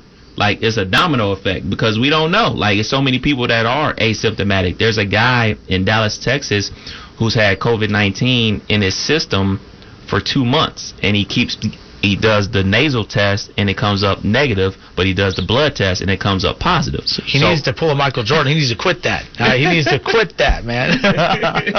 so that's what I'm saying. Like we don't know.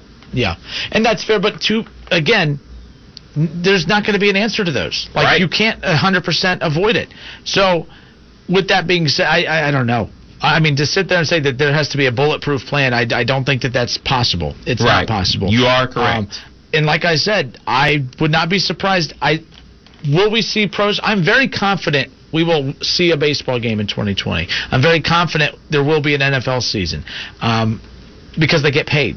I am not confident, as sad as this, and I want it impacts our radio station if there's no Buckeye football this fall. Okay, let's be clear. Okay, so with that being said, I'm not like doing this just to get react. I'm not confident for that reason that you just said right there. If they're going to take it, that's there's going to be precautions put in place. I know everyone wants to keep throwing out all these what ifs. Those what ifs are also being asked by the the people who are in charge of putting out a plan to make sure that those what ifs are addressed. And with that being, and I say that a lot. With that being said, damn it! And now someone pointed that out, and now I notice it when I say it. It irritates the hell out of me. Uh, with that being said, um, I just think that they're going to address those issues, and I still think that no matter what, you're not going to be able to come up with a bulletproof plan. But do, do you make athletes sign waivers? Do you make them say, "Hey," because we need to also. I know I sound like I'm anti-athlete, but I think that we talk about these guys as if they're being forced to do things. It's no different than the workforce or whatever. Like I, I still think that there could be new legal documentation added into what's already being a part of what they have to sign to be a student athlete to begin with. Do you have them sign a waiver saying, "Hey, here are the risks involved"? You know, you could sound like one of those infomercials. you know, what I mean? here are the risks involved. Um, here's what we're doing to prevent, to do our best to prevent you from getting the coronavirus. But there are risks. There is still a chance you can get it by signing on this. And again, I don't know the legal ramifications of this, but is that possible?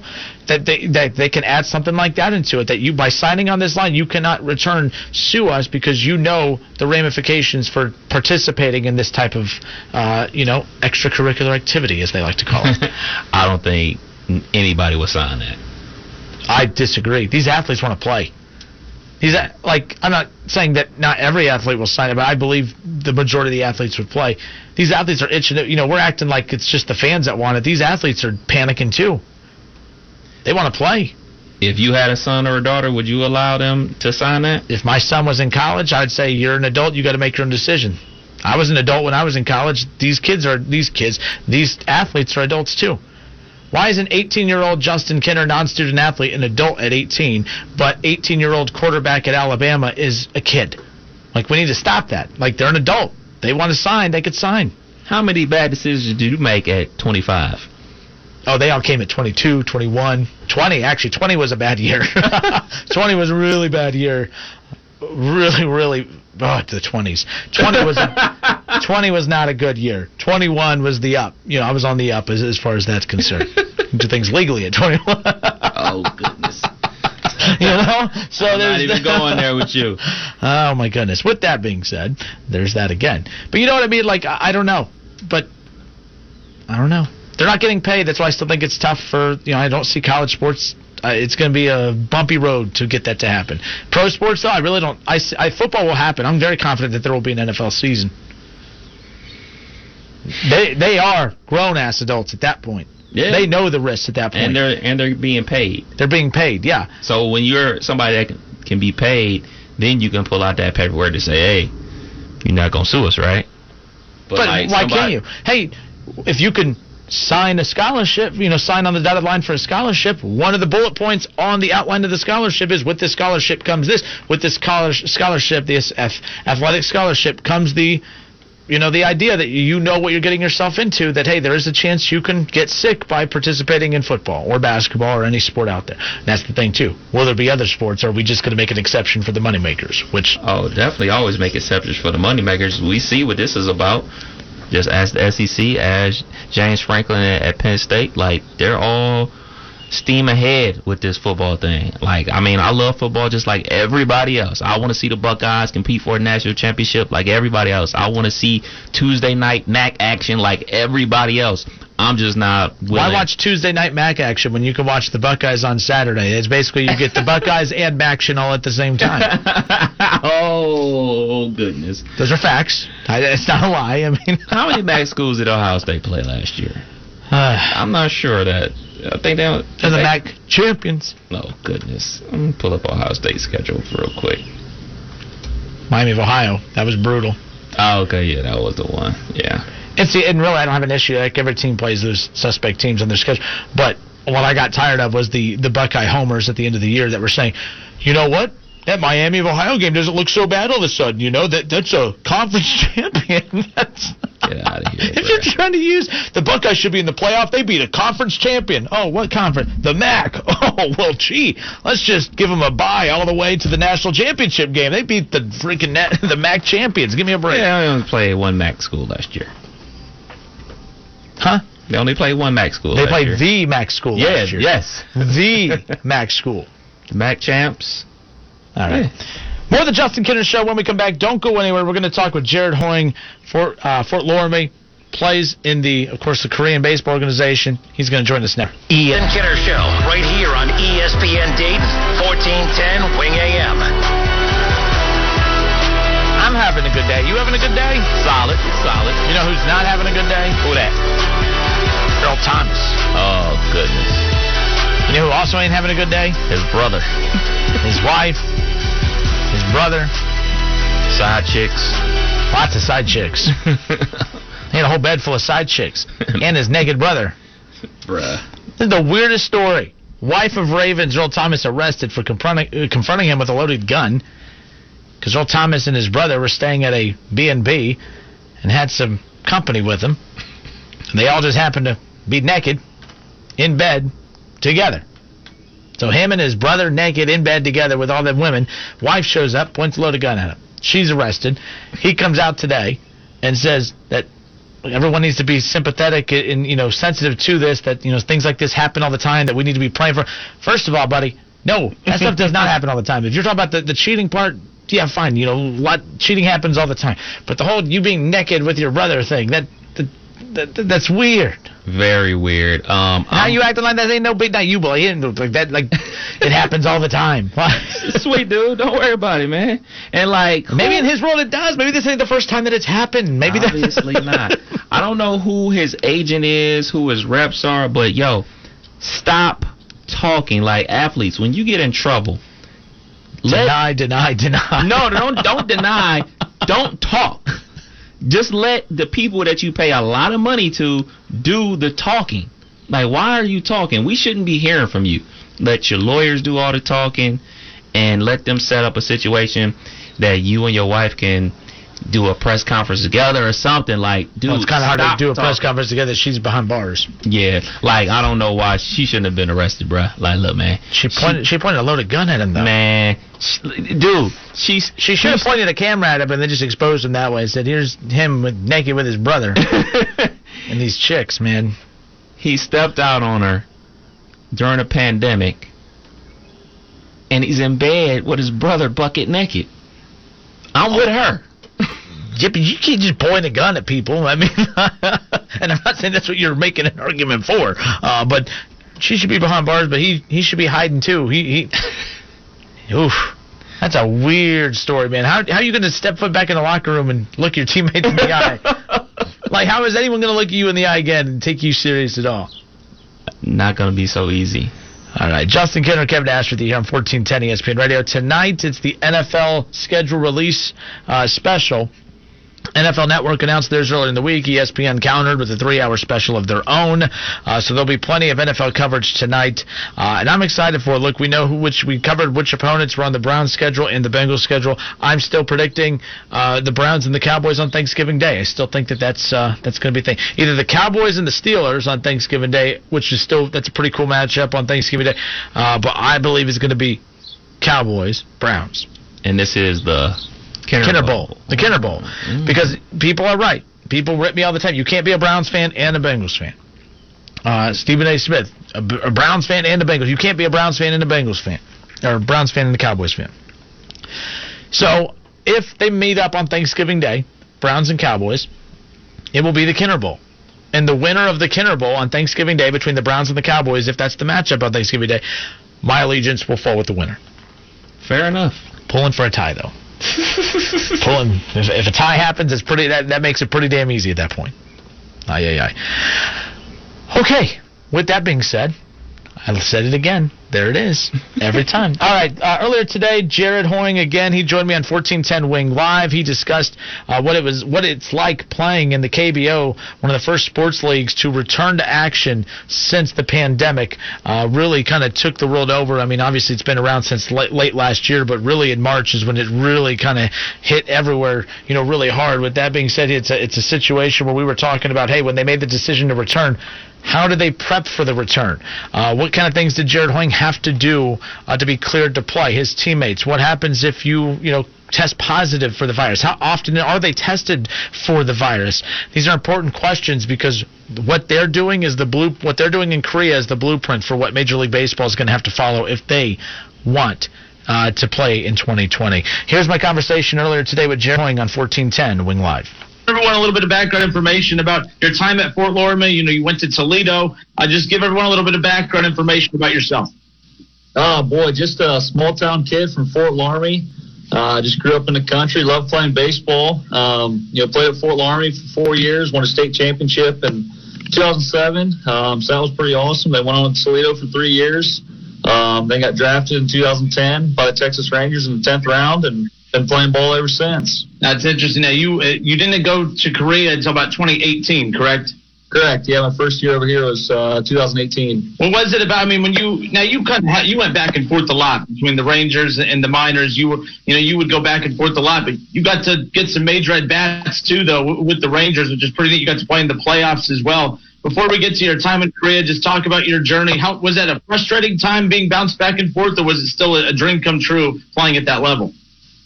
Uh, you know, at first it was a dream come true. Obviously, um, you know, it's every kid's dream to get to the big leagues. Um, so my time there was awesome. Um, you know, after you bounce up and down, you kind of know what your role is. Um, then you kind of get labeled as kind of a a 4A player, and you know, you you might have a month in AAA, you might have a month in the big leagues, and vice versa. And you just you never know where you're going to live. And um, you know, getting the opportunity to play baseball every day over in Korea um, seemed strange um, at the time, but now it's the best decision I've ever made. You know, it's interesting right now with everything going on. You know, here uh, in the states, where we don't know if there's going to be baseball here in 2020, and you guys are the first professional sports league at all, not just baseball, but professional sports league at all that has officially, you know, come back since this pandemic started when with where we're at right now here, we're talking about man all these different things that are going to have to happen for Major League Baseball to resume. You guys were at that stage not too long ago. Where are where are we at right now compared to where you guys are as far as being ready to play in your? Uh, I feel like it's starting to die down in the states. You know, obviously I'm over here, so I don't know too much. But um, you know, the biggest difference is the United States is so big. Um, Korea is the size of Indiana, so you can kind of keep your teams in a bubble, so to speak. Um, you know, we're, we travel by bus everywhere, so we don't have to fly. Um, so you can kind of stay in a little bit more of a bubble. I feel like here, we're in the states. You know, you flying cross country. There's a lot of moving parts. Um, so I don't know what the heck they're gonna have planned, but hopefully they have something figured out. When you decided to go play professionally in Korea a few years ago, what was it about this league that sold you uh, that this was a good opportunity for you to go and continue your professional baseball career? I had a lot of old teammates that uh, came over here. Absolutely loved it. Um, Josh Lindblom included. Um, he'd signed with the uh, Brewers in the off season. Uh, he kind of encouraged me to come over here, and um, you know, big biggest thing is you know obviously playing every day, uh, but a great opportunity to take care of my family. Um, you know, you're talking about guaranteed contracts and a lot of money to keep playing baseball, so uh, you know it's kind of a no brainer. Is your family with you in Korea? Do they go with you and stay during the season, or how's that work? Normally they do. Uh, right now they're back at home in Fort Loramie. Uh, we're trying to get them over here, hopefully here in a couple weeks. Um, like I said, everything's died down here, coronavirus wise. Uh, the biggest, hardest parts was flights. You know, obviously there's not many flights going to and from. So you just kind of got playing around that, and hopefully it just dies down even farther um, in the states. as many days as we go. It's pretty cool that the KBO games are being aired on ESPN here. Uh, I know some of them, you know, we talked about the hour difference. A lot of those games are being aired, you know, overnight, 3 a.m. here, uh, but are being replayed throughout the day on ESPN. So it's pretty cool to get a chance to see that. It's the first opportunity for Americans to be able to see what a live sporting event's going to look like post coronavirus, post COVID 19. You as a player, though, what was explain what the league was like before this hit? How you know because it's a very festive atmosphere at games in Korea. You guys have cheerleaders. It's a little bit different than baseball here in the states. Uh, it's it's completely different. I mean, it really is. Um, you know, World Cup soccer crowd jammed in, into a stadium that holds maybe 20,000, 15, 20,000 people. Um, they got cheerleaders, like I said, dancing on the dugout. Um, you know, beer's cheap, food's cheap. People people pack the stands. Um, they're cheering the whole time. You know, you can be down 10 runs and somebody gets a base hit, and the whole crowd is still there cheering along with you. So it, it's a very festive atmosphere and that's the best part about uh, the KBO. And hopefully, on these games um, on ESPN, they start letting fans in, so then people from back home can see how awesome these fans are in Korea. Absolutely. Now, with that being said, you you were used to what the atmospheres were like before this. Uh, what precautions were put in place to allow you guys to be able to come back? Obviously, no fans in the stands, but are, are you being? Have you been tested? How often do you guys get tested? Or is it just for if you start feeling symptoms? What is that process like? Because that's the big question here. Is well, you know, how often will tests be, you know, done? Will they? How many tests will they even have available to them? What's that process like for you guys? Uh, so basically, when we flew over here, um, I think it was late March, um, we immediately went from the airport and went straight to the clinic to get tested. Um, so we got tested, and then we had to do a two week quarantine. Um, even though we had a, a negative test, we had to stay in our apartments for two weeks. Um, so that was probably the hardest thing I've ever done, just sitting there by myself, trying to keep busy in a small apartment in a foreign country. Um, so that was super hard. And then every day they check our temperature. Uh, when we get to the ballpark, they check our temp- temperature, and then when we leave, they check it again. This is everybody that walks into the stadium: um, players, coaches, trainers, um, you know, field staff. Anybody gets their temperature checked. Um, you know, they really encourage to wear masks. Um, so that's kind of caught on very well here. You know, everybody just kind of wears a mask. Um, it's hard to do. I don't like wearing the dang things, but it's you know, it keeps us to be able to play baseball, and so be it. Absolutely, and we have Jared Hoying with us here. play baseball at Fort Loramie, uh, here not too far north from where we are at. Uh, you were, you know, played at Toledo. You were drafted by the Rangers in 2010. Went back and forth between the main roster and the minors until about 2018 when you decided to go play for the KBO. With that being said, I mentioned the atmosphere at these games. Now we're talking about how fans are going to feel watching games with no fans in attendance. How is it as a player when you talked about how great that atmosphere is, and you hope that one day we get to see what that atmosphere is? How different is it when you walk out there and there's no fans? How quiet is it? Just what's that feel like? It's it's really weird. Um, you can hear a pin drop sometimes throughout the stadium. Um, you know, you're so competitive. So when you're at bat or you're playing defense, you're locked in for that pitch, and then you uh, you know you kind of stare around the crowd, you drift around, but uh, there's no crowd to look at. So that makes it a little hard, and it's hard to get that adrenaline rush from the stands, the fans cheering in the stands. So uh, you know, I kind of always count on that extra gear. I call it I can get from the fans, but uh, not having that, I'm trying to have to dig deep a little, little bit to find some extra momentum and extra adrenaline. So I mean, and that's tough too. So like you guys, I mean, you talk about how you watch what you say. I'm sure everything can be picked up. I mean, it's funny you hear about Major League Baseball, the big sign stealing scandal that happened last year. I mean, they're having to bang on trash cans to be able to. It'd be a lot easier to do that now in these quieter stadiums. I tell you that. Absolutely. Like you said, you got to watch what you say out there. I'm a pretty competitive guy. Um, you know, with a big crowd, you can kind of yell at whatever you want, but here you, you kind of got to watch what you say. Did you ever think when you were playing at Fort Loramie that you'd be able to continue your baseball career this long and to play at the level that you have? Ah, boy, I you know playing ball, I never looked ahead. I just liked playing so much. I just took one step at a time and kind of one day at a time. And uh, you know now it's my 11th season playing professionally, and it's kind of surreal um, thinking about it looking back how far I've come from my time at Fort Loramie and even Toledo. Um, but I still continue that philosophy, just kind of one day at a time, and you never know where this game's going to take you. uh, you know, when you talk about, you know, your old high school, how often do you, I mean, you're playing during their baseball season at times too. Do you get back to any games at all? I mean, now with technology, I'm sure it's pretty easy to find games when the season's going on, of course. Yeah, luckily technology is great. You know, I keep track. Um, all the sports at Fort Loramie. It's a really small town, tight knit community. Um, but yeah, I listen as much as I can. A couple years ago when they won state um, in 2018, I believe. Yeah, they won state. Um, it worked out great. They had 11 o'clock game, I think, and I was listening in the hotel room. Um, it was just awesome. I had goosebumps all over. It reminded me of 2007. So uh, thank goodness for technology. It really is an amazing thing. All right, Jared Hoying with us here, played baseball at Fort Loramie, now playing in the KBO for the, and I mispronounced the name. How is it? It's not Hanwha. What, what's the name of your team? Hanawa. Everybody says Hanawa. I could be saying it wrong here too, but yeah, we call it the Hanawa Eagles. Now you have a translator, correct? I heard an interview that you did with uh, with Michael Hearn uh, just last week or week before. I heard you said you have a you have a translator there.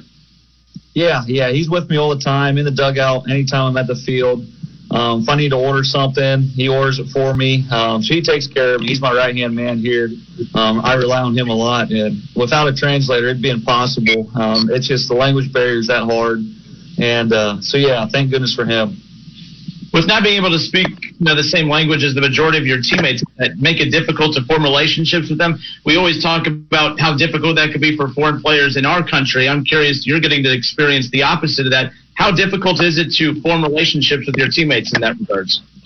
it's really hard. You know, you, you want to have conversations with them. You want to go out to eat with the guys and hang out, but um, just the language barrier is so hard.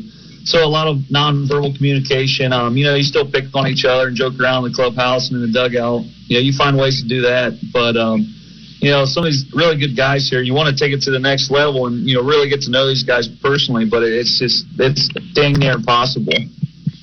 All right, Jared. Last thing is we let you go. You played in the major leagues and you're playing professionally over there. To go back to what we discussed earlier, with all the roadblocks in the way for what potentially keeping Major League Baseball from resuming or even starting a season in 2020, what's the number one obstacle you think is going to keep that from happening? You mentioned for Korea, it's a little bit easier because of how confined everything is uh, for all the teams. Is the how you know the travel for for the Major League Baseball teams? I mean, there's an idea that was put out there about them potentially all playing in Arizona, kind of replicating what probably led to you guys being able to come back to play, just playing in a much tighter space. Yeah, you know, the logistics of it are going to be really hard. And uh, no, my thought on this thing too in the states, you got half the guys that are making a lot of money. You know, over 10, 20, 100 million dollars, 200 million dollars. Um, you know, time away from their families is going to be tough for them. So half the league isn't going to want to spend time away from their families, and the other half are going to need the money. Um, you know, guys AAA and guys that are bouncing up and down. You know, guys with maybe a one year service time. You know, they really count on those paychecks. They're not not getting those paychecks right now. So they really want to ramp this league up and um, do whatever they can to get playing baseball again. So I feel like that might be the toughest part is the players might be split 50-50 on who wants to do some drastic measures just to get playing and who doesn't. So I don't know. It's curious to watch. I'm just thankful I'm playing baseball right now. Yeah, and the players' union in Major League Baseball is very tight too. But at some point, the players' union is going to have to decide which side of the players that they're going to more want to heavily represent because I, the star, the superstars of Major League Baseball, their their opinions are going to carry more weight than the middle of the line guys. In your opinion, do you, do you think that's the case? Absolutely, I really do think that's the case. I know if I was in that that position, um, you know, if I'd be in the in AAA right now, or you know, like I said, bouncing up and down, and not getting those paychecks, it's you know, you got a mortgage, you got kids, um, you got going on. So uh, you know, it's easy to say, well, I want everything to be perfect if you're making a hundred million dollars, but when you're not making that, you know, you're only good at one thing. So that, playing baseball, so that, it's uh, it's actually some real world problems. Yeah, the minor league season has not officially been canceled. I don't believe. I know there were some reports that came out a few weeks ago, and then minor league baseball came out that. How difficult? Think about what you go through when you were playing in the minors. How important it was developmentally. If an entire season for minor league baseball is taken away, how much damage does that do in regards to the progression for a lot of these players who are on a step-by-step journey to try to get into the majors? It's huge. You know, I was a late bloomer. I didn't get to the big leagues till I was 26. And um, you know, if I was in Double A or Triple A, knocking on the door, um, you kind of slowly making your way up all the way through the ranks, and to have a season cut short, Well, all of a sudden you lose a year, but that also means you're a year older without playing baseball. Now all of a sudden you got a crop of rookies coming in or hot prospects they want to keep around. They got a little more money invested in them. Um, you just never know. You might get to a point where they might say, "Well, you're just too old. Sorry about it." Um, so there's a lot of underlying factors through all this that it's you know high school seniors aren't going to play their senior year, and some guys it might be it for them just because of this dang virus. last thing, this will be the last thing, but you talked about your family, how you're still working and efforting to get them, you know, to be able to come to you. That's the other realistic possibility of this is a lot of the Major League Baseball players, they would be away from their families for potentially four and a half months. Obviously, every player out there is going to say they want to be with their families, but how much is that going to play into a factor of, hey, if these players, all of these players can't have their families with them, that's a big deal. You being a family man yourself obviously can attest to that. Yeah, it's a huge deal. You know, baseball's hard enough. You know, it's a mental grind the way it is. It's such a mental game. And when you're by yourself and you're sitting in a hotel room by yourself, your mind kind of wanders. Um, family keeps us all grounded. Family is what we play for. Um, that's everything to all of us that have wives and kids. And, um, you know, not having that support system, it makes things really hard. All right. Now you guys just won tonight. When's your or yeah tonight for you this morning for us? But when's your next game? And kind of uh, tell us a little bit about your team. I mean, if we ever have a chance to see your team play on ESPN, uh, just give us a little bit of background about your team and kind of where you guys fall into the thick of things. Yeah, my first year here, we had a really good team. Um, we had a lot of speed, a lot of power, some good pitching, uh, great bullpen. Last year, um, a little rough year. Um, probably put too much pressure on ourselves as a team. Uh, we had some injuries. We lost our shortstop and center fielder. Um, so anytime you lose guys up the middle, it's tough. And here you have the depth. Um, so if somebody, one of your main players gets hurt, they might get replaced with a 20 year old um, who is, you know, not very seasoned to say the least. So um, we got everybody, everybody healthy this year. Um, like I said, we won two games, um, two out of three so far, and we look pretty good. Swinging the bats pretty well, getting some good pitching. So uh, I I think we'll be all right this year. You know, I, the league everybody picks us um, to finish last in the league. Um, I wouldn't be surprised if we finish in the top five and make the playoffs this year. Very nice. I like the optimism there. Uh, Tony Barhorst, uh, he he messages in. He wants to know what your walk-up music is and how do the fans react to your home runs? Because he said there was an interesting way that they react to your home runs.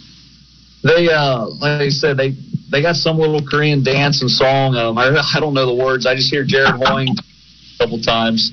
Um, but yeah, when I hit a home run, they go absolutely bonkers in the stands, and that's that's some of the best things about the KBO, and those will probably be some of the better memories I have when this is all done someday. All right. Well, Jared, thank you so much, man, for taking time and just giving us a little bit of background information about the KBO because a lot of people, you know, I do an afternoon show here in Dayton, and we're always asking people all the time, hey, are you going to watch? I know you're not familiar with the league, but will you watch? You're one reason why a lot of people will start watching here locally. Uh, but I was curious about the league. You know, bat flips, that's another conversation that people have all the time. That's disrespectful in the eyes of most in Major League Baseball. And over there, that's part of the fun of the game. Oh, it's encouraged over here. It's awesome. I I can't do a bat flip. They always want me to do it, but um, by the time I do hit a home run, I you know I'm busy watching the ball. I don't even think about flipping the bat. So uh, maybe one of these days I'll do a bat flip and surprise everybody. But it's just part of it. You know, guys will take a good swing and pop the ball straight in the air, and they'll still bat flip. You know, just part of their finish of their swing.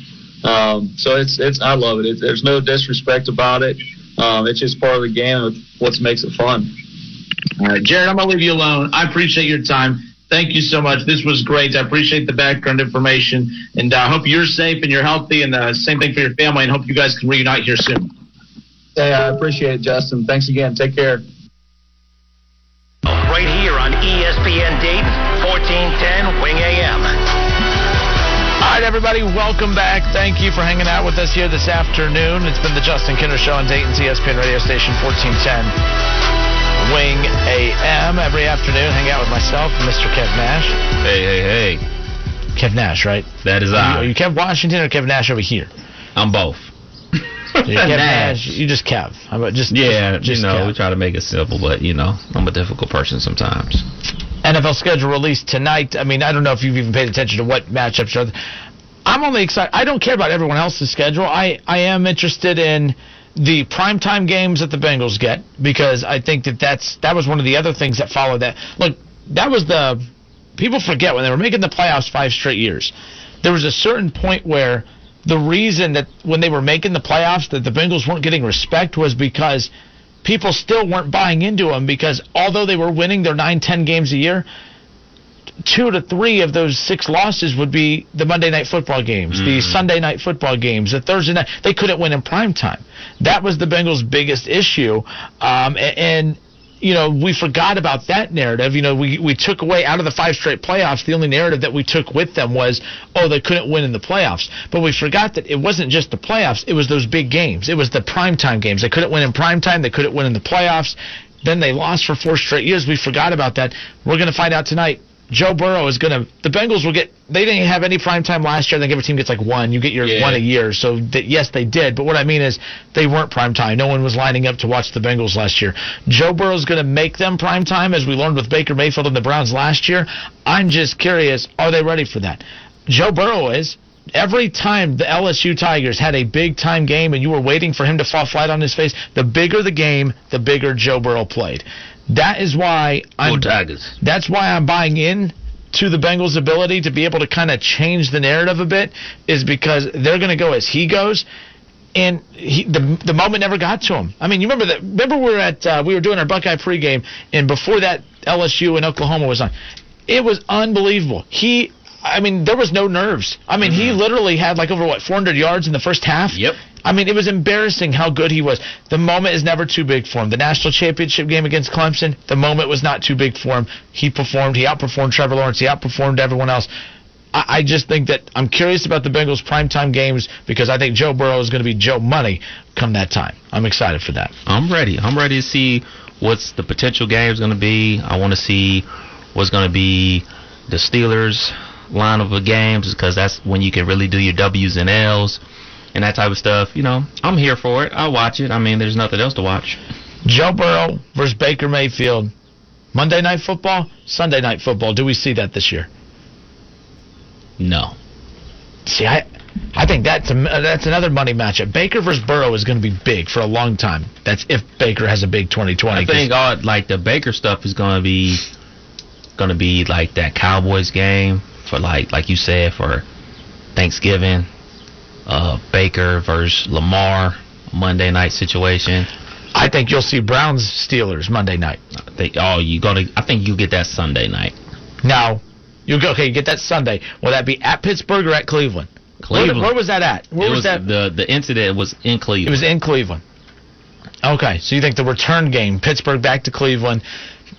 Okay, I could see that. So one of these matchups will happen. I mean, there's three predictions I have for tonight: Cowboys, Browns, Thanksgiving Day. Yes, I think that's in the bag. That that I, I'm predicting that. I'm predicting Browns Steelers Sunday night football, which I'm cheating because you got me to say Sunday night. and I'm predicting Browns Bengals Monday night football. I'm predicting those three. Maybe they'll give them Man, that. that's a lot of Browns game. love. That's too much Browns no, love. it's not. It's not. It's not. A, it's not a lot of Browns love. It's, it's fair because of the star power that's on the team, like the names and all the organizational changes, and that's what they want to sell. Like you want to sell the big names and get people all amped up, and there's no other fan base that gets as crazy as the Browns fan base, especially when they think they have a chance. Well, difference is, is this year we know Okay. we have a chance. Now, Man, we need I to pull up some of that so- audio from last year. Hey, you know what?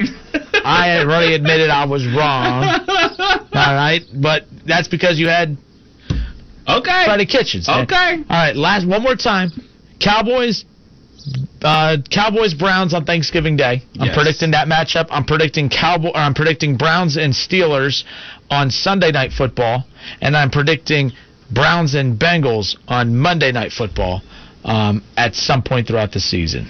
And I think you could interchange one of those with the Thursday night as well, although I hope not. Um, I, I think Yeah, that- I think that Browns Bengals is going to be a Thursday night. I'm telling you right now, both teams are on the path. Browns Bengals is about to be the next big rivalry in the NFL. It's it's has all the makings of it. I'm, I'm not trying to be funny. I'm being serious. And that's a great thing. It's a great thing for around here. It's a great thing for the NFL. It's a great thing for the AFC North. Baker versus Burrow, like the Browns and Bengals, they're both franchises that have I can't remember in my lifetime a time where both were good at the same time. I- can't wait. And I think that if both are, you know, moving in the right direction at the same time, Oh, that means we got to go. all right, folks, that's all we have. All right, Browns, Cowboys, Thanksgiving Day, Steelers, Browns, Sunday Night Football, Browns, Bengals, Monday Night Football. That's all we have for you. Kev Nash, Justin Kinner. This has been the Justin Kinner Show on 1410 ESPN Radio. Go Browns. Peace.